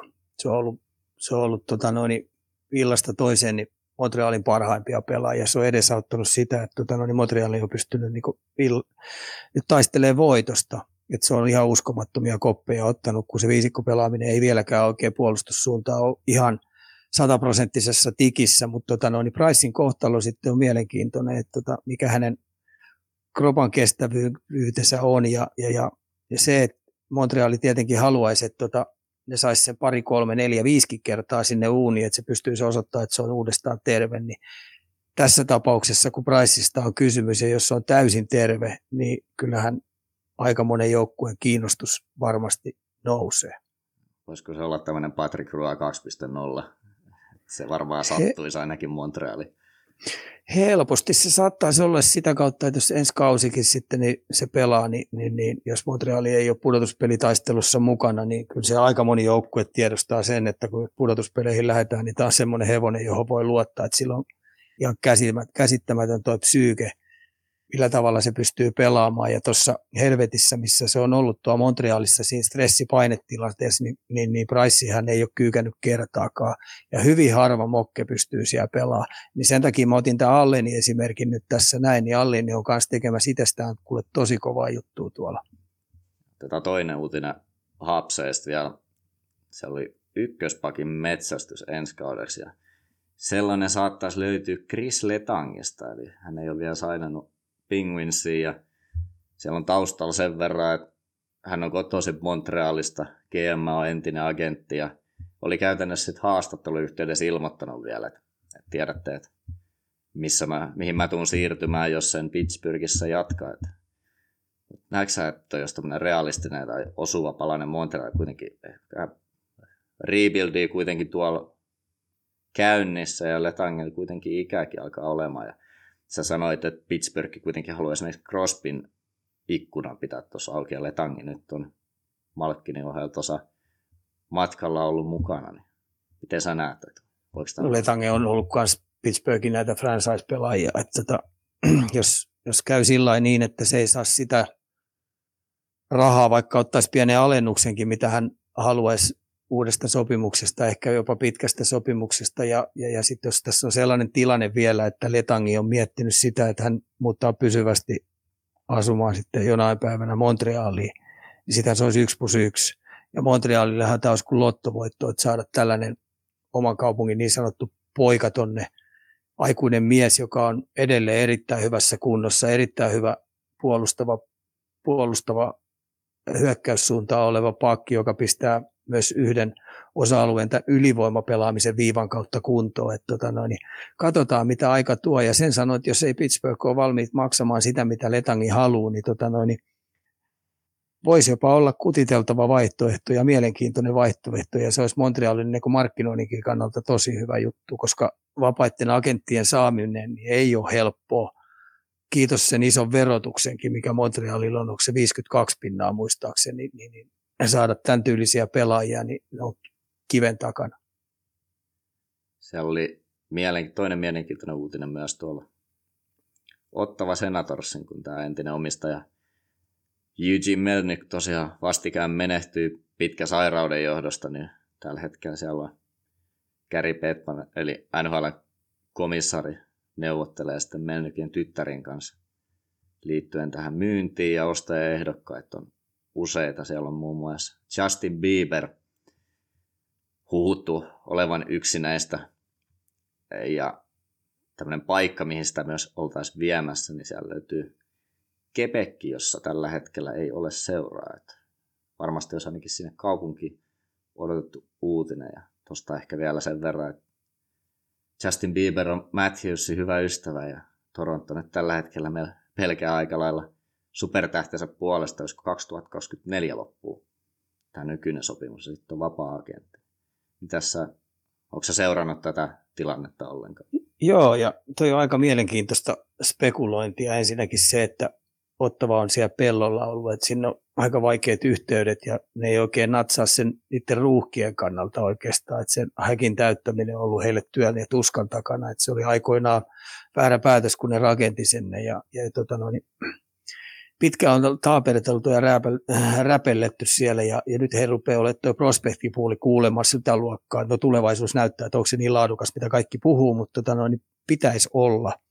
Ja se, että jos nyt ruvetaan puhua kaupungin vaihdosta ja seuran myymisestä, ja nyt kun tyttäret sitten miettii, että olisiko heistä jääkiekon johtaja, johtamiseen, vai pistetäänkö seura lihoiksi. Ja sitten kun jos Kepekki on ilmoittautunut ja nostanut lapasen pystyyn, tänne näin, ja sen mitä mä silloin aikoinaan, kun Montrealissa kävin, niin kuulin, kun heidän ennen Seattle hakemista, niin ne oli ilmoittanut, että heillä on uusi halli siellä, ja kausikorteilla toi halli tullaan myytää täyteen, niin sehän kuulostaisi tosi houkuttelevalta, että Kepikkiin tulisi NHL-joukkue. Niin, niin, niin, tota noin, niin aika hauskalta yhtälöltä kuulostaa. Ja sitten taas tämmöinen Matthews Beaver-yhtälö, niin, niin, niin, niin, on mielenkiintoista spekulointia, että voisiko näin käydä. En tiedä, mutta tota noin, niin kaiken näköistä ne pistää ilmoille. Joo, kyllä se jota kiinnostavuutta lisää. Joo, kyllä se kiinnostavuutta lisää, mutta mut tota, mä sanoisin näin, että se olisi jopa Montrealille ihan hyvä juttu, että tota noin, niin tuonne Quebeciin tulisi yksi kilpailija lähelle, niin, niin, niin aina kun tulee tämmöinen uusi raikas vihollinen ihan läheltä, lähelle siitä. Ottavakin on tosi lähellä, mutta siitä ei ole tullut sellaista raivelia, mitä pitäisi tulla. Mutta sen mä takaan, jos Kepekin NHL-joukkue tulisi, niin siinä olisi kullon raiveli saman tien. Ja aivan varmasti. Tuolta viimeisenä NHL-uutisena voidaan ottaa, että Tuukka Raski, ketä sitten tuossa helmikuussa maalivahti eläköitiin, niin on siirtynyt nyt Boston Bruinsin brändin lähettiläksi, eli omien sanojensa mukaan siihen sitten työkuvaan kuuluu hengailua yhteistyökumppanien kanssa, golfia ja kädenpaiskaamista aitiossa. Et varmasti olisi, jos jonkin sortista annettava myös pelinkin sisällä, mutta ei kuulosta lainkaan hassumalta ainakaan tuommoinen eläkkeen aloitus vai kuinka. Et näetkö sä, että me saatetaan kuitenkin Tuukkakin nähdä ehkä sitten ja se oikein niin kuin, ehkä valmennus tai jossain tämmöisessä niin kuin, nimenomaan siellä pelin sisällä olevissa hommissakin vai onko nyt? Ja kyllähän tämä niinku siltä kuulostaa ihan hauskalta, että tota, on saanut Tuukan kutiteltua sitten, kun heillä on yhteistyökumppaneita ja aitiovierailuja ja, ja, ja tämmöinen legenda kaupungin, voi sanoa nyt kaupungin yksi, yksi tota noin, legendaarisimmista molareista, niin tulee auttaa sinne näissä jutuissa. Et se on varmaan itse ajatellut, kun hän kuitenkin tästä asuu täällä ja käy näitä pelejä katsoa, niin miksi mä nyt kävisi samalla sitten vähän moikkaamassa ja vähän ihmissu- uutta ihmissuuden verkostoa vähän kartottamassa, mutta kyllä mä tietenkin jääkiekko romantiikkona toivoisin ilman muuta, että toi harmaa tieto, mikä hänellä on kupolissa, mikä liittyy maalivahtipelaamiseen, viisikkotason pelaamiseen, puolustuspelaamiseen, niin se jollain tavalla pystyttäisiin valjastaa varsinkin suomalaisen nuorison käyttöön. että tota noin, niin Bostonista mä nyt niin viisi veisaan, mutta tota noin, niin jollain konstilla niin me saataisiin sitä tietoutta tänne käy, käyttöön näille nuorille maalivahdeille ja sitten ne kaikkea, mä uskallan, että on viisikko pelaamiseenkin, niin Tuukalla on kuitenkin ollut erittäin hyviä valmentajia tuossa matkan niin siellä on sieltäkin annettavaa, että tota noin, niin toivoisin jääkiekko romantikkona nuorison koska nuorisossa on tulevaisuus, niin meidän nuoriso saisi Tuukan tietotaitoa käyttöön mahdollisimman nopeasti. Sitä me toivotaan. Tähän on hyvä oikeastaan vetää sitten NHL-osuus pakettiin ja eiköhän me siirrytä sitten liiga puolivälieriin seuraavaksi tästä. Kaljukorner. Sekaisin kuin termiitti puujojossa. Otetaanko Ika ihan sun johdolla tuosta? Haluatko itse päättää, mistä sarjasta lähdetään käyntiin? Saat päättää, sä oot iso poika. No turkulaisittain totta kai tästä TPS HFK, siellä on hei sarja katko palloseuralle. Mitäs uskot, että tuleeko hifki sieltä tasoihin ja ohi vai iso, se katki? Joo, iso peli oli Nuudesöidin peli, kun ne kävi tinttaamassa siihen IFK katolle ja tosi IFK siihen loppuun sai sai niinku rapsakkaan työnnön siihen kolmanteen erään, että pääsi vähän niinku maalin päähän, mutta mut sitten viimeinen tyhji helpotti. Ja tota, se jätti mun mielestä arvet tuohon IFK-joukkueeseen, kun mä katsoin tuon eilisen pelin. Okei, siellä on nyt sitten Innalla, Innalla oli pois ja Schwarz oli pois pelikieltossa johdolta ja eh, Hirvonen oli poissa. Niin siellä on nyt tullut tämmöinen normaalinen vähän tämmöinen katoaminen, että tota no, niin tämä nyt ei IFK-puolelta mitään uutta, että tota no, niin ne harrastaa poissaoloja. Mä en tiedä, mitä, onko ne vammoja vai sairauksia vai kuumeita, mutta kyllä IFK on perinteisesti ollut se, että heillä on kaksikentällistä jo tavalla tai sy- syystä niin, niin, niin katsomossa tai kotona – niin sanotusti telakalla, että tota, no, niin heidän kannattaa nyt toi sitten jossain vaiheessa perata, mutta mut se mikä oli merkille pistävää, niin TPS meni he, IFK ihon sisälle jopa sillä tavalla, että IFK oli arkoja. TPS voitti irtokiekkopelit, TPS voitti kaksinkamppailupelit, ja jos ei toi nyt muutu heti tuo ensimmäiseen vaihtoon, kun ne pelaa nyt tiistaina Nuudesöörin, niin kyllä Tepsi menee tästä 4-2 jatkoon. Eikö toi se on brändin vastainen, että hifki on arka? Eikö se pitäisi olla aivan päinvastoin? No pitäisi olla ihan täysin päinvastoin. Ja se, että tota noin, niin toi, toi hyökkäyssuuntaan tapahtuva pelaaminen, niin se oli, oli mulle jo alun perin vähän yllätys, että mitä ihmeellistä, että nämä odottaa, että jotain kivaa tapahtuu. Ne pystyy vielä kamppailemaan ihan ok, mutta nyt näissä kahdessa viimeisessä pelissä – niin suuri osa IFK-pelaajista niin näyttää siltä, että on vähän niin kuin luovuttanut. Niin, niin nyt tämä tiimalasi heidän kohdallaan, niin hiekka on menemässä totaalisesti loppuun. Ja jos Tepsi aloittaa tuolla nyt hallissa se ensimmäisestä vaihdosta ja edelleen jatkaa ja on, on se, joka on isäntä talossa. Ajattelen Nuudesöörin talo, talo menee turkulaiset, niin on isäntiä talossa, on kovempia, tylympiä, kurialaisempia – niin se on kyllä aika nolo.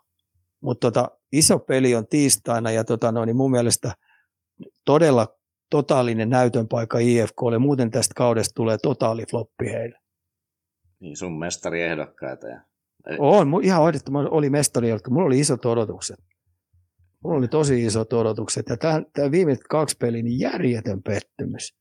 Vähän oli kuin sillä, että nyt kun ollaan tällä podcastissa ollaan, niin, niin tuntui siltä, että tu, turkulainen karhu tuli ja pyyhki stadilaisella oravalla perseen. Joo, mutta ei voi vielä sanoa, 3-2 kyllä tuolta on ennenkin noustu. Vai näetkö nyt, että jos sun pitäisi oma kotitalo painaa johonkin, niin kyllä Tepsi sen tuosta katkaa. Tiedät, sun äitis, tota, no, niin ei tässä mitään omakotitaloja pistää, että pystyy kyllä 16 euroa pistää ja siitäkin tulee nuhteluita. Joo, ja sitten menee lapsen lapselle mahdolliset voitot kaikki. Kyllä. Hypätäänkö seuraavaan sarjaan? Otetaanko... Anna palavaa. Mikä se on seuraavaksi? Otetaan tuo Tappara Lukkonen pois alta, kun siellä Tappara sitten ensimmäisenä semeihin juoksi. Mitä tuosta sarjasta, jos pitää nyt niputtaa pakettiin tässä? No annetaan Tapparalle krediittiä siihen, onko se yhdeksäs kerta nyt, kun ne menee mitalipeleihin putkeen. Että kyllä siellä tehdään asioita jollain tavalla oikein paljonkin juttuja oikein. Ensinnäkin rekrytoimalla oikein tyylisiä pelaajia, jotka, jotka pystyy pelaamaan mm, tapparalaista brändijääkiekkoa, jossa on joukkue pelaaminen, kurialaisuus, puolustuspelaaminen, erikoistilanne ja kaikki tämmöinen, mikä urheilu riittää, niin keskiössä. Tosin Tapolla oli kuulopuheiden mukaan nostanut tikunnokkaan se, että he ei ole lähellekään ollut sen arvoisen, ar, tai tämän urheilupuolen vielä, että niillä olisi paljon paljon kirittävää vielä siitä tehdä se paremmin, koska se on ollut heillä ihan kiistossa, että sanot, että ne ei ole tällä hetkellä Suomen parhaiten urheileva joukkue. Ja se oli aika kova statementti tämmöisen jälkeen. Eli he haluaa vieläkin, vieläkin parempaa urheilullista toimintaa tulevaisuudessa tehdä, mitä tällä hetkellä. Ja nyt kun on yhdeksän kertaa ollut mitalipeleissä, niin kyllähän se aika urheilun joukko on. Ja kaikki tietää, että kun on Tapparaa tullut, niin siellä urheillaan timattisesti. Mutta sen takia tämä Tapolan statementti tämän ottelusarjan jälkeen oli aika mielenkiintoinen.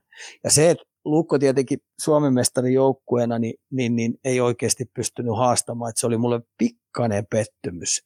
Että tota, kyllä mä olisin odottanut, että, että ne olisi saanut just tässä ottelusarjassa niin saada saatu, että olisi pitänyt saada tapparaa pikkasen enemmän niin henkisesti ja fyysisesti vaikeuksia, koska niin selvästi altavastaajana Suomen joukkue pääsi tapparaa vastaan. Mutta tota, no, niin piippuu jäi ja kyllä Lukolle niin on vuosien saatosta tapparasta tullut aikamoinen mörkö. Se on kyllä outoa, että siellä on nyt Tampereen joukkue periaatteessa etu, niin oikeastaan koko Suomen ihan kärkeä. Et siinä kauas on jäänyt esimerkiksi sitten Turku, Helsinki, tämmöiset. Siellä on nyt kaksi joukkuetta kuitenkin, jotka ihan voisi sanoa, että on niin kuin top kakkosessa. Ja on se aika outoa, varsinkin nyt kun Ilveskin tässä on, voidaan hypätä siihen vaikka seuraavaksi. Eli Ilves Kärpät siellä 3-2 ottelusarja. Siinä jossain vaiheessa liputit, että saattaa olla 4-0, mutta kyllä Kärpät ainakin vielä on nyt roikkunut mukana tässä sarjassa. En mä sanonut 4-0. Mä odotin Kärpiltä sitä, että tota, ne pystyisi ensimmäisissä peleissä niin yllättämään ja saamaan, saamaan itseluottamuksen ja tämmöisen henkisen puolin järkytetty Ilvekseltä, että sitten tulee vaikea ottelusarja. No ne oli 2-0 häviöllä Kärpät sitä ensimmäistä. Sekin mun arvio meni ihan vihkoon, mutta mut, tota no, niin kahdella hienolla jatkoaikamaalilla, että ne pysty pimittää sen Ilveksen hyökkäyspeli ja sen raikkaan peli viemään sitä niin kolmanteen erään sillä tavalla niin, että tota noin, niin ne oli niin maalinpelejä. Ja sitten tietenkin jatkoajalla se vaatii vähän aina onnekkaita pomppuja tai sitten tässä tapauksessa esimerkiksi väärään paikkaa joukko ottaa jonkun jäähyn ja, ja sitä kautta sitten ratkaisu. Mutta nyt se ottelusarja on 2-2. Niin mä odotin tätä, että tässä vaiheessa saattaisi Kärpillä olla semmoinen, että ne saa, saa tota, no, tai 3-2 se nyt Ilvekselle, mutta ne saa siinä, siinä siinä kolman, viidenteen peliin sellaisen edun, että ne saa järkytettyä. Mutta mun mielestä nostaa Ilvekselle hattua siitä, että tota, tämä kotipeli, minkä ne hoiti, niin ne hoiti sen tylysti, tylysti sillä tavalla, että ne sai kairattua sen 1-0 voiton. Mutta kyllä mä nyt heidän sielunrauhan kantilta niin suosittelisin tämän maanantai-illan pelin ottamalla vierasvoiton, että ei mennä paras seitsemään, koska sitten taas mun mielestä se viisari heittää aina sen kokeneemman joukkueen puolelle. Ja, ja tällä hetkellä niin Ilveksessä, äh, Kärpillä on todella kokeneita jätkiä pelaamaan juuri tällaisia pelejä siellä, versus mitä Ilveksellä on. Ja kun Ilveksen tietenkin tämä koko kauden maali on se, että ne haluaa pelata finaaleita tapparaa vastaan, niin sä et voi oikoa yhtään, että sun täytyy oikeastaan jatkuvasti pelata sitä seuraavaa vaihtoa, vaan silloin merkitystä. Tässä meillä on Jukurit KK. KK johtaa se 2-3. Mä oon oikeastaan vähän Jukurien kelkasta ollut, varsinkin kun he oli jokin se joudon niin hienon runkosarjan pelastus. Ja mun mielestä se olisi jotenkin kauheata nyt, että KK sitten heidän kustannuksellaan tuosta ensimmäisenä sitten vanhana mestisjoukkueena, tai sanotaan, ketä on nyt tässä viimeisen kymmenen vuoden aikana sielläkin esiintynyt, niin nousi sitten se meihin. Olisi se jotenkin mun mielestä karmeeta. Kyllä ainakin seiskapeli tuohon sarjaan kuuluu. tota, Tämä on hauska ottelu, ottelu pari tuli tähän näin, että jos kauden alussa ennen kuin runkosarja alkoi, niin, niin, niin olisi lehdistötilaisuudessa kysytty Mikkeli Jukureille, että olette tota neljännes, neljännes finaaleissa siellä, niin ken, minkä joukkueen te haluatte vastaan, vastaan sieltä, niin Jukurit olisi ilmoittanut sataprosenttisesti, että me halutaan muuten KK. Ja jos KK olisi sama kysytty, että kenet te haluatte, niin olisi sanonut Mikkeli Jukurit. Mutta jo lähtökaudellisesti, niin silloinhan ennakkosuosikki olisi ollut KK. Mutta nyt kun me tultiin tämän runkosarjan jälkeen tähän ottelusarjaan, niin KK pääsi heille otollisempaan paikkaan eli olemaan ihan puhdas altavastaaja. Ja sitten kun vielä Jukurit oli aika hyvin tuon median kautta, Jokisenkin kautta Framilla, ja ne liputti, että et, tota niin heillä on niin hyvä joukkue, että pystyy jopa mestaruuden voittaa. Niin entistä enemmän se pönkitti sitä, että et KK pääsi altavastaajana. Ja sitten Salo on tehnyt valmennustiiminsä kanssa tosi hyvää työtä, että ne olisi kautannut maalivahtipelin, se on heille tuttu maalivahti, ne tietää tasan tarkkaan, millä Salminen pelasi.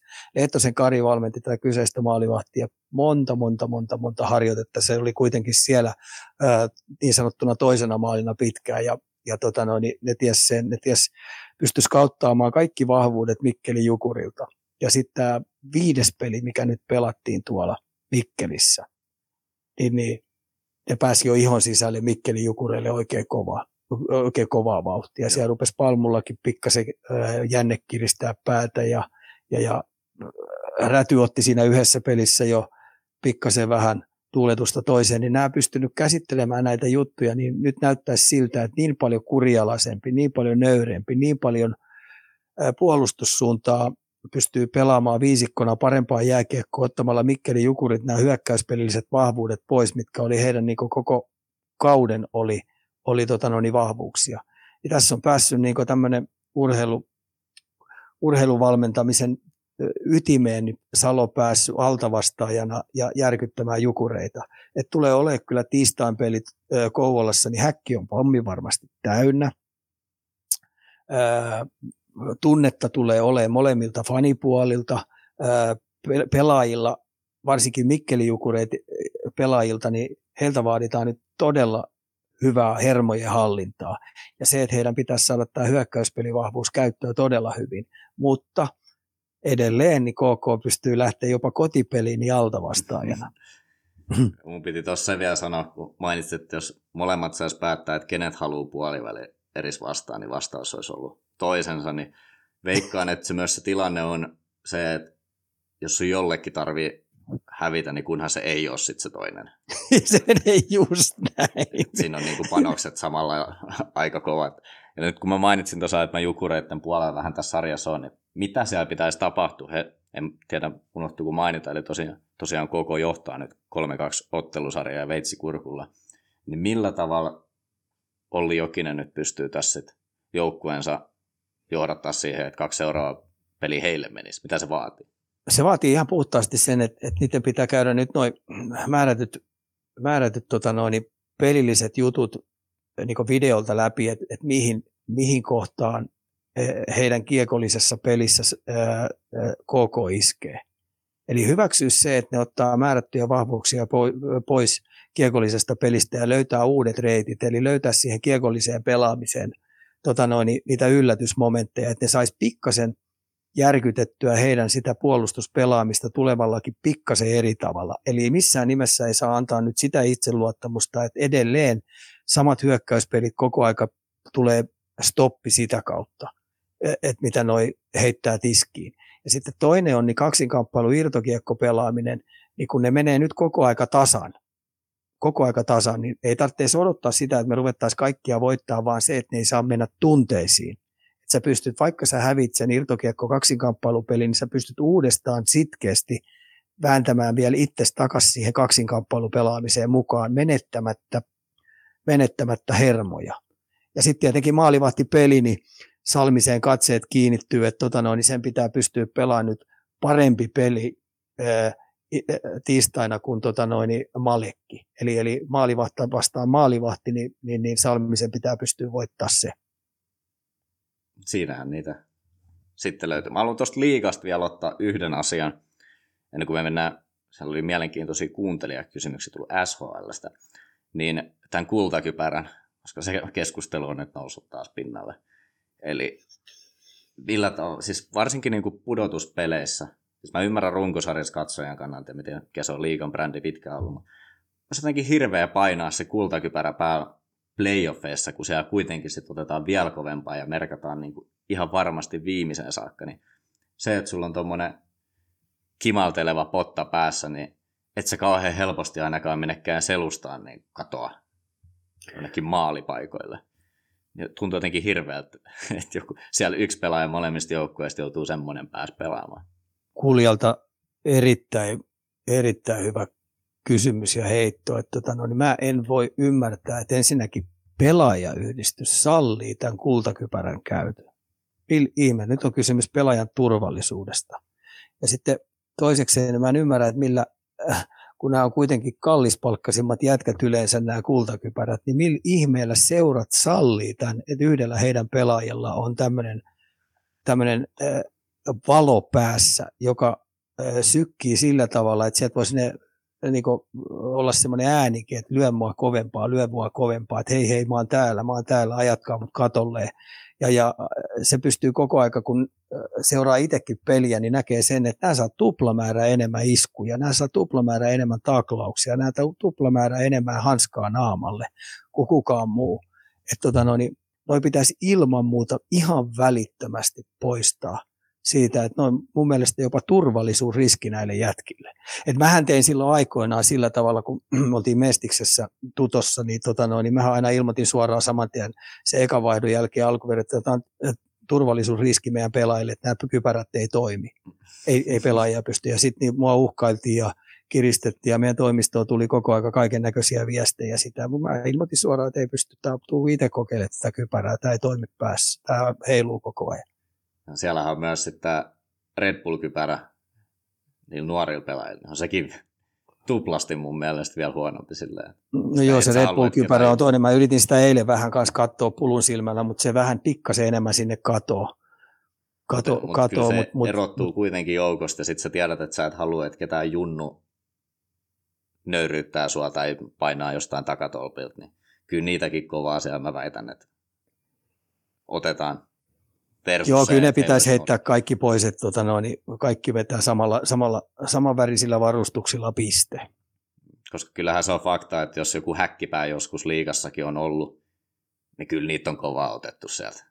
Sä et halua, että yksikään häkkipää vetää sua katolleen päin vastoin, sä haluat, että ne on siellä nokalla. Mä sanon vähän toistepäin, että kyllä mun mielestä nämä häkkipäät on päässyt vähän helpommin. Että ei nämä Oho. kokeneet jätkät, nämä kokeneet rutinoituneet liikapelaajat, niin haluaa aiheuttaa Ai sä junnu, sitä junnu. mieltä, että se on Oo. niin päin. On, on, on. Kyllä liikassa on nämä, varsinkin, muuttunut? varsinkin kokeneemmat, kokeneemmat niin, niin, niin kyllä ne nyt päinvastoin ne sanoo, että olisi nyt vähän ereillä. Siis koska sehän on niin kuin aikoinaan ollut ihan niin kuin enemmän sääntö kuin poikkeus, että jos yksi häkkipää tulee vaikka A-junnujen sarja, niin sitä otetaan sitten ekstra kovaa. Koska No yleensä ajunnossa se ru- voi olla vähän eri, ajunnossa se voi olla vähän eri mutta tota noin, niin kyllä liikassa nämä kokeneemmat jätkät niin pitää näitä häkkipäitä vähän, vähän niin kuin hellemmällä kädellä ja sitten käyttää vielä jopa, kun ne tulee ka- taklaamaan, ja niin ne vähän ilmoittaa, että me ollaan tulossa, että tee nyt jotain sille pelivälineelle. Siirrytäänkö tästä sitten SHL, ja täällä oli tosiaan tullut kuuntelijoilta näitä kysymyksiä liittyen tähän. Ilmeisesti säkin oot kuitenkin seurannut tätä sarjaa. En tiedä, onko lätkäsarjaa mitään. Ehkä jotain. Joo, no, no tämä on Frelunda, kato mun joukkue. niin Mennäänkö siihen heti ensimmäiseksi? Voidaan ottaa siitä kiinni. Siellä tosiaan on noin pudotuspelit on käynnissä ja voisin koittaa tästä avaa itse asiassa tämän kaavion. No käydään ekaksi, kun sä aukaset sen kaavion, niin käydään ekaksi. että Tietenkin Timrohan paukutti, paukutti pudotuspeleillä, niin Tukholman joukkojen Djurgården, niin neljä putoa, omppua putoamiskarsinat, Joo. joo. pisti ne, ne sarjaa alemmaksi. Joo. Siellä oli se on tosiaan iso kysymys sokki. siitä just, että Se oli iso sokki, neljä omppuja, tota noin, niin kukaan ei varmaan kuvitellut, että Timbro pystyy haastamaan Dyrgårdenia, mutta siellä ei ilmeisesti psyyket noin kovassa paikassa kestänyt. Ne, ne lähtee nyt sitten sarjaa alemmaksi. Ja, ja, ja tota noin, niin saa tietenkin bonusrahaa mukaan. Et ilmeisesti SHL on se tyyli, että noin TV-rahat, niin se joka putoo, niin se saa vielä saman TV-rahaa yhdeksi vuodeksi käyttöön. Ja se auttaa aika paljon sitten heidän jälleenrakennusta, mutta kyllä se nyt saattaa kestää sitten jonkun tovin aikaa ennen kuin Dyrgården nousee ylöspäin. Mutta kova paukku oli, varsinkin tukholmalaisille jääkiekolle, että pääsarjassa nyt ei ole tukholmalaista jääkiekkojoukkuetta ollenkaan. Niin voidaan samalla ajatella, että Helsingissä, hei, Helsingissä ei olisi nyt mitään muuta kuin kolme mestisjoukkuetta. IFK, Jokerit, Espoo. yleensä tämä on vielä tarkoittanut sitä, että ne on sit molemmat tukholmalaiset siellä kohta nousukarsinnoissa ja pelaa vastakkain. Ja Joo, Siellä siellä, tulee kovia paikallispelejä, että tota noin, niin, ä, ä, aika makea, makea äppininkin tulee siellä sitten tulee Aasvenskanissa. Sitten Frölunda Växjö, eikö mennä siihen ekaksi? Joo, Frölunda siellä ottaa 2-0. Joo, ja tota, Växjö päässyt molemmissa peleissä, niin vähän niin kuin päässyt tota noin, niin takaa tulee jopa tasoihin, mutta tota noin, jatkoajalla sitten Frölunda on päässyt grindaamaan voitot. Eli viimeisen jatkoaikamaalin teki tämmöinen oululaisillekin hyvin tuttu Niklas Lassu paino jatkoaikamaaliin. Ja tota, no, ne oli iso, isoja juttuja Frölunda, että ne pystyi nämä kautta, mutta peli voi kuitenkin suuntaan tai toiseen vielä kuitenkin kääntyä. Et, et, en usko, että Frölundakaan tässä vaiheessa niin huokaisee helpotuksesta. Et, tota, no, meillä on pari jatko, jatkoaikavoittoa ja tota, no, niin me ollaan jo kuivilla. Ja se oli Luula ja Örebry kans puolivälierä pari, ja Örebryhan tuli sääleistä, oli Brynesi vastaan, eli häkki täynnä kaikissa peleissä oikeastaan, ja tämmöinen pieni, pieni kylä. Niin Joo, yksi yksi voitot. Yksi yksi voitot, joo. Sarja kakkonen tosiaan, niin Luule ja pelaa. Niillä on semmoinen brändi jääkiekko, että ne on oikeastaan semmoinen vanhan hyvän ajan santapaperi joukkueen tyyli on, mitä IFK oli joskus aikoinaan. Ne ei siitä tyylistä halua oikeastaan luopua. että Tyr, Tyrväinenhän siellä on ihan kaupungin sankareita, koska se pelaa niin karheita jääkiekkoja, niin fyysistä jääkiekkoa, niin, tota, no, niin se on niin rakastettu persona siellä kuin olla ja voi. Ja tota, no, niin Örebö tosiaan niin, niin, niin pudotti kuitenkin ton, ton, ton, ton, ton, ton, Brynäsin. Brynäsin, Brynäsin kaksi omppu siinä jatkoa ja 2-1 Manneri. Ää, ai 2-1, niin Kyllä. olikin jo, 2-1 joo, ja Mannerin, Mannerin tota, no, niin toi mun mielestä onnistunut Brynäsin kausi päättyi mun mielestä ihan hyvin, koska tota, no, niin mä vähän pelkäsin, että saattaisi joutua noihin karsintapeleihin, että tota, no, niin heillä oli kuitenkin niin takamatkalta lähtien, se joukkue ei ollut niin laadukas. Mutta tota, no, niin Manner onnistui mun mielestä ekaksi vuodeksi tosi hyvin. Ja uskoisin, että saa varmaan jatkaa tuon tiiminsä kanssa siellä. Mutta tässä nyt, kun puhutaan Lule Örebro-sarista, niin, niin, niin kyllä toi Örebro voi ihan hyvin venyä, että niillä on kuitenkin ihan hyviä pelaajia, mikä toi Brynäs-ottelusarja osoitti, että tota, no, niin jos heidän hyökkäyspeli rupeaa kulkemaan, niin, niin ne saattaa aiheuttaa luulajalle ongelmia. Mutta se olisi suuri paukku, jos ne menisi jatkoon tuosta Örebro. Kyllä luulajan pitäisi tästä mennä 4-2 esimerkiksi jatkoon. Ja, eikö Manner antanut haastattelu sillä ralli Svenskalla? Joo, se veti värikkäästi sen kyllä, että tota noin, niin siitä on saanut varmaan jostain jostain vastapuolelta tai jopa kotifanelta niin jotain tietenkin jotain arvostelua, niin se päätti vähän heittää huumoria tiskiin. Joo, hän on ilmeisesti tosi pidetty tuolla ja oli sitäkin ihmetellyt, että kuinka hyvin ruotsalaiset hänet oli kuitenkin tervetulleeksi osoittanut, tai että oli, oli tuntenut ainakin, että mukavaa oli ollut toivotaan, että jatkaa siellä. Joo. Öö, tässä on Schellefte ja Färjestad. Siellä Färjestad johtaa 2-0 sarja. Shellefte on kuitenkin kestomenestäjä ollut tuolla. Se oli runkosarjan kolmas. Nyt Färjestad on ottanut siitä heti kaksi kiinnitystä. Joo, tota no, niin en olisi uskonut, että kuitenkin Selefte on kuitenkin yksi mestarisuosikeista.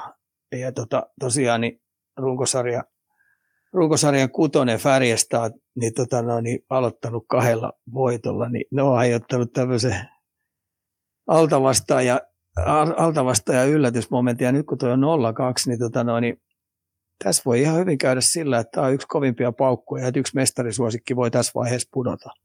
Et katsotaan, mihin tuo lähtee etenemään, mutta kyllä nyt rupeaa jänne vähän kiristää on päätä, että tota, no, heillä on tekemistä tuossa. Tasaisia pelejä nämä on ollut, mutta, tota, no, niin, mutta, mutta kyllä sulla on se onni vaan ansaittava. Kyllä. Tuossa on vielä viimeisenä, kun tätä kaavia katsoo, niin siellä oli sääleissä ollut Leeksandi vasta Oskarshamn.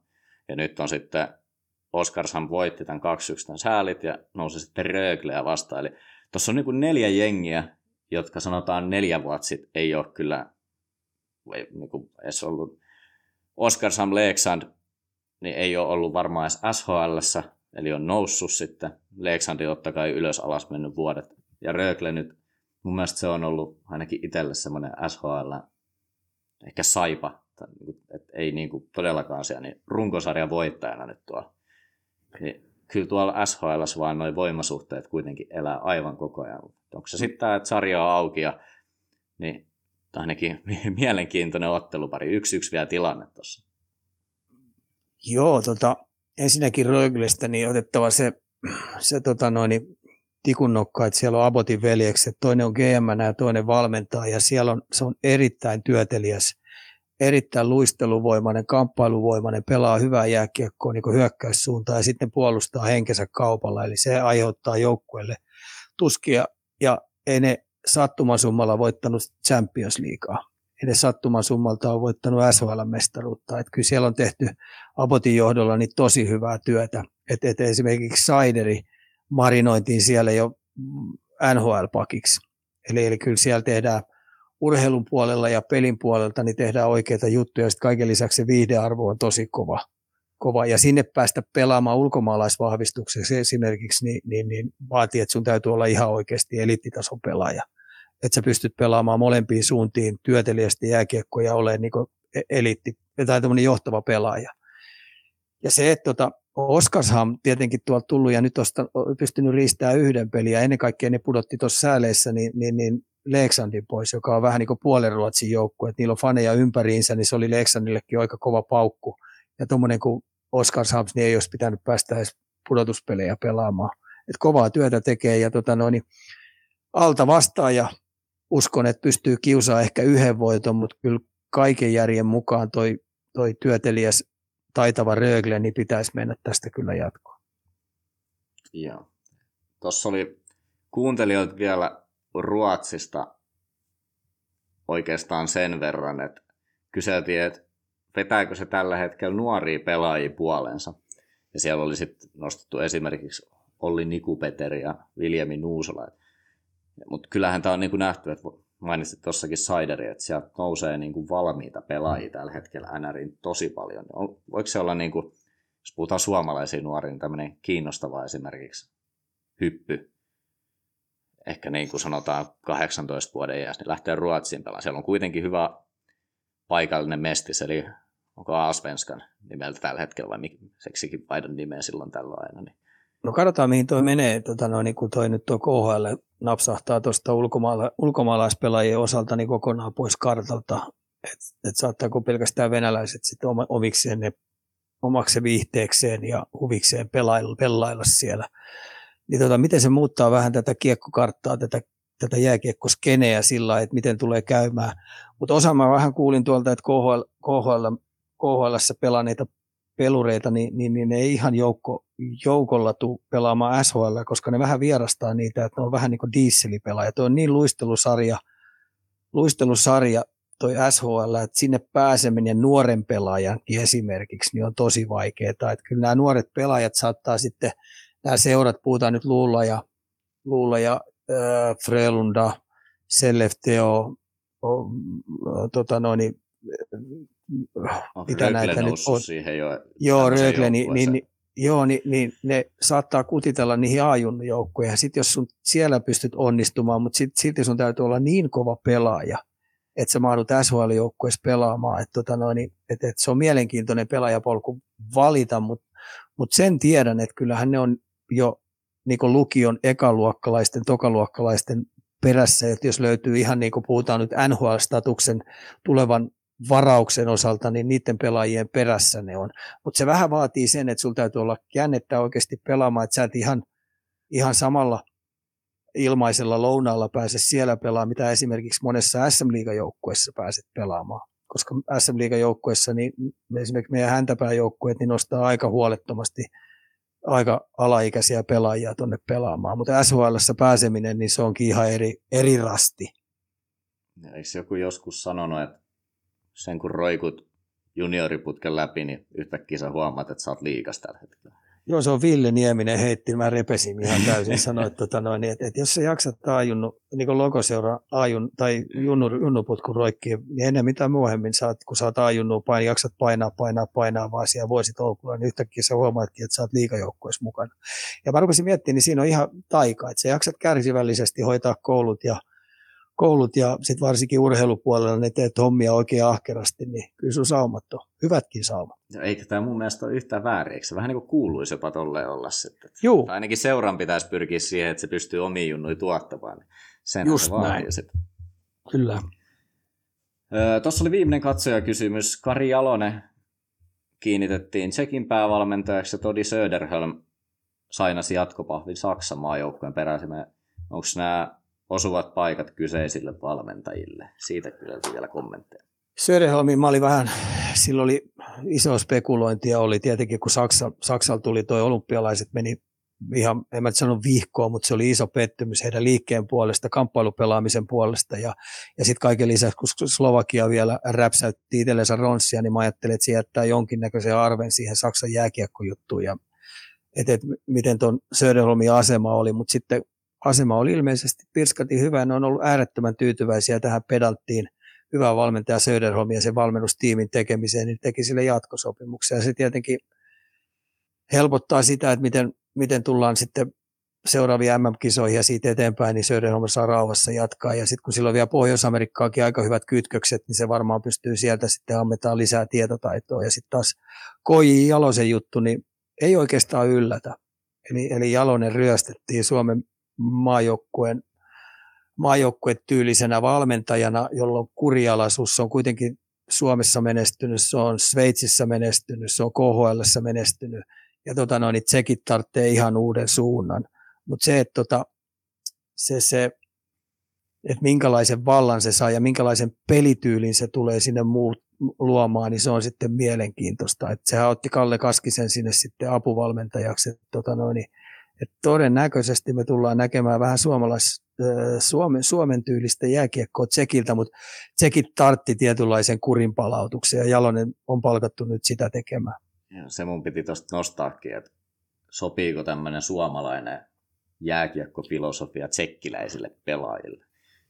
Se on hyvä kysymys, kuule Valtteri. Sä tiedät, että meillä on, me on joutunut paljon tsekkiläisten kanssa tulla, ne on vähän erilaista palloilukulttuuria. Et, et esimerkiksi tämä Slovakian valmentaja, joka on kanukkivalmentaja, niin se onnistui slovakialaisten kanssa tekemään se erittäin hyvin, mutta se, että mitä nyt toi tsekki johtoporras haluaa Jaloselta, niin varmaan heittäytymistä ja sitten ennen kaikkea kurialaisuutta ja urheilullisuutta tuomaan sinne ryhmään lisää, mutta tota, mielenkiintoinen hankinta tsekkien seuran tai siis maajoukkueen johdolta, että tota noin, niin ne palkkas Kari Jalosen ja tota noin, niin hän otti haasteen vastaan ja varmaan mä uskon, että se saa hyvin aikaa siellä, mutta tota noin, niin katsotaan, miten siellä ekot napsahtelee kohilleen.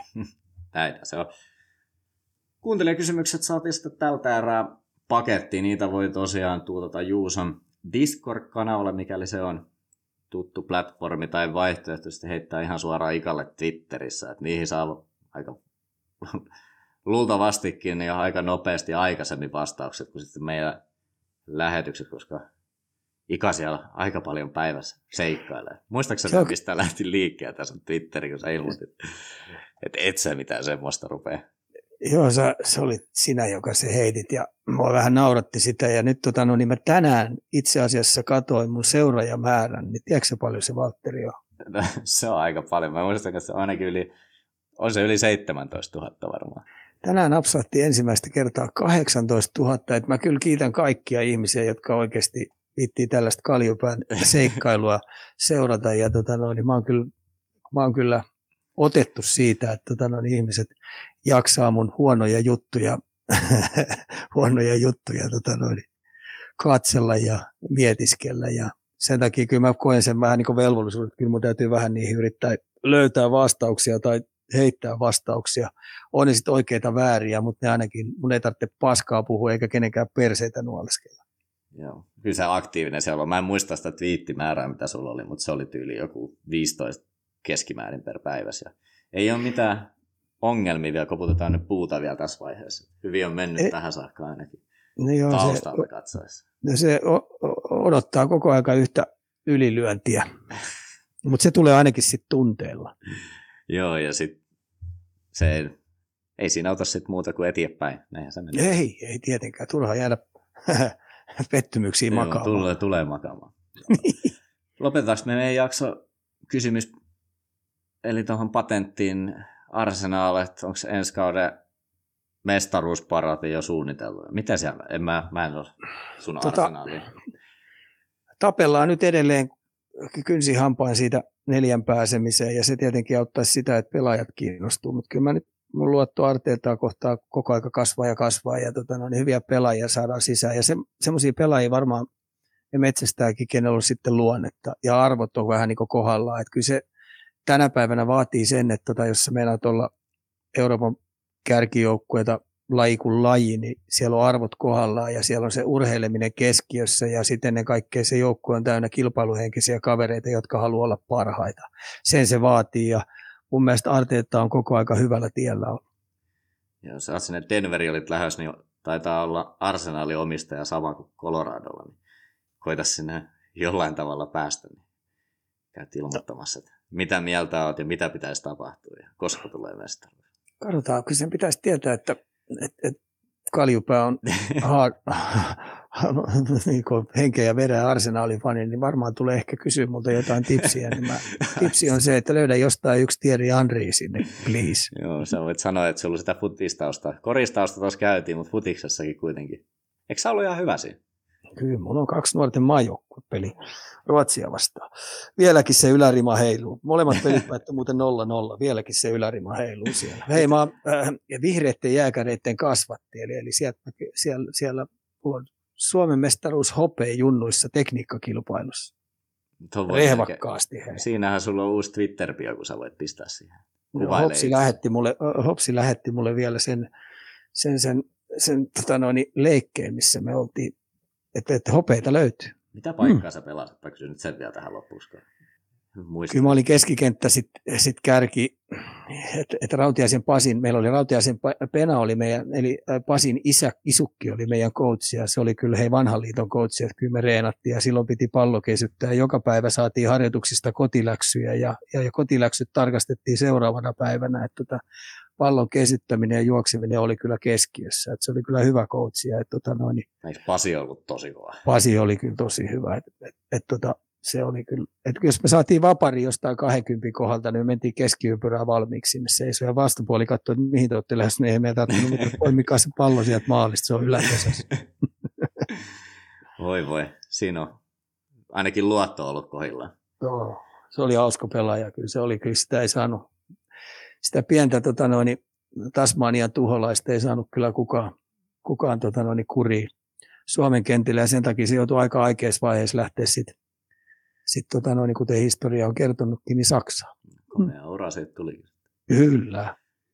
Eikä tässä muuta. Tämän viikon jakso oli melkeinpä tässä, että yleensä aina maanantaisi uudet jaksot 20.00. Tänään me oltiin vähän ajoissa ja kun toi toinen kalju pääsee Virossa oli osoitteesta twitch.tv kautta Turun Book. Näitä pystyy tosiaan sitten livenä seuraamaan ja osallistumaan jakson kulkuun chatin kautta. Meillä ei tässä nyt sitä ole ollut, mutta yleensä sitten Ika ja Juuso sitten sieltä parhaansa mukaan poimii kysymyksiä aina niitä vastailee. Eiköhän me ensi maanantai ehditä justiinsa ennen reissuun niin käymään yksi, yksi tota noin, läpi ja sitten seuraava tehdäänkin varmaan sitten tota noin, Pohjois-Amerikasta. Joo, Denveristä pääsee. En tiedä miten aikaa niin. menee. Itse asiassa taitaa sulle sopia todella hyvin. Sehän on Joo. silloin iltapäivä, kun täällä on. Oh. Ja hei, me päästään äitis kanssa katsoa kuule baseball-matsia Denveriin. Siinä on laji, mikä vaikuttaa niin tylsältä, että ei mitään järkeä. Se pitää mennä. Mä oon saanut ohjeet että tota, no, niin ensimmäinen livepeli, kun mennään katsomaan, se pitää mennä sinne, sinne syöt, syöttäjän, syöttäjän ja sen, sen syöttölautasen taakse katsomaan, niin, niin silloin siitä pelistä saa paljon. Sä sanoit, että formuloissakin katsot vaan alut ja loput. Mä haluan nähdä, kun sä istut baseballissa ja niin kuin haukottelet sen kolme tuntia. En mä tiedä, kestäkö se vielä Hei, se peli. jos nesteytys on kunnossa, no, tota, no, noin, niin kyllä katsoo hyvin. No mm. joo, mä en ota noita sun 60 nyt tähän esimerkiksi. Että... Joo, joo, niin, niin mennään sitten taas. Eipä tässä muuta, hei. Kiitos Ika, kiitos Kiitoksia. kuuntelijat ja ensi viikko. Hyvä. Kaljukorner. Kui sitä nyt peittelemään?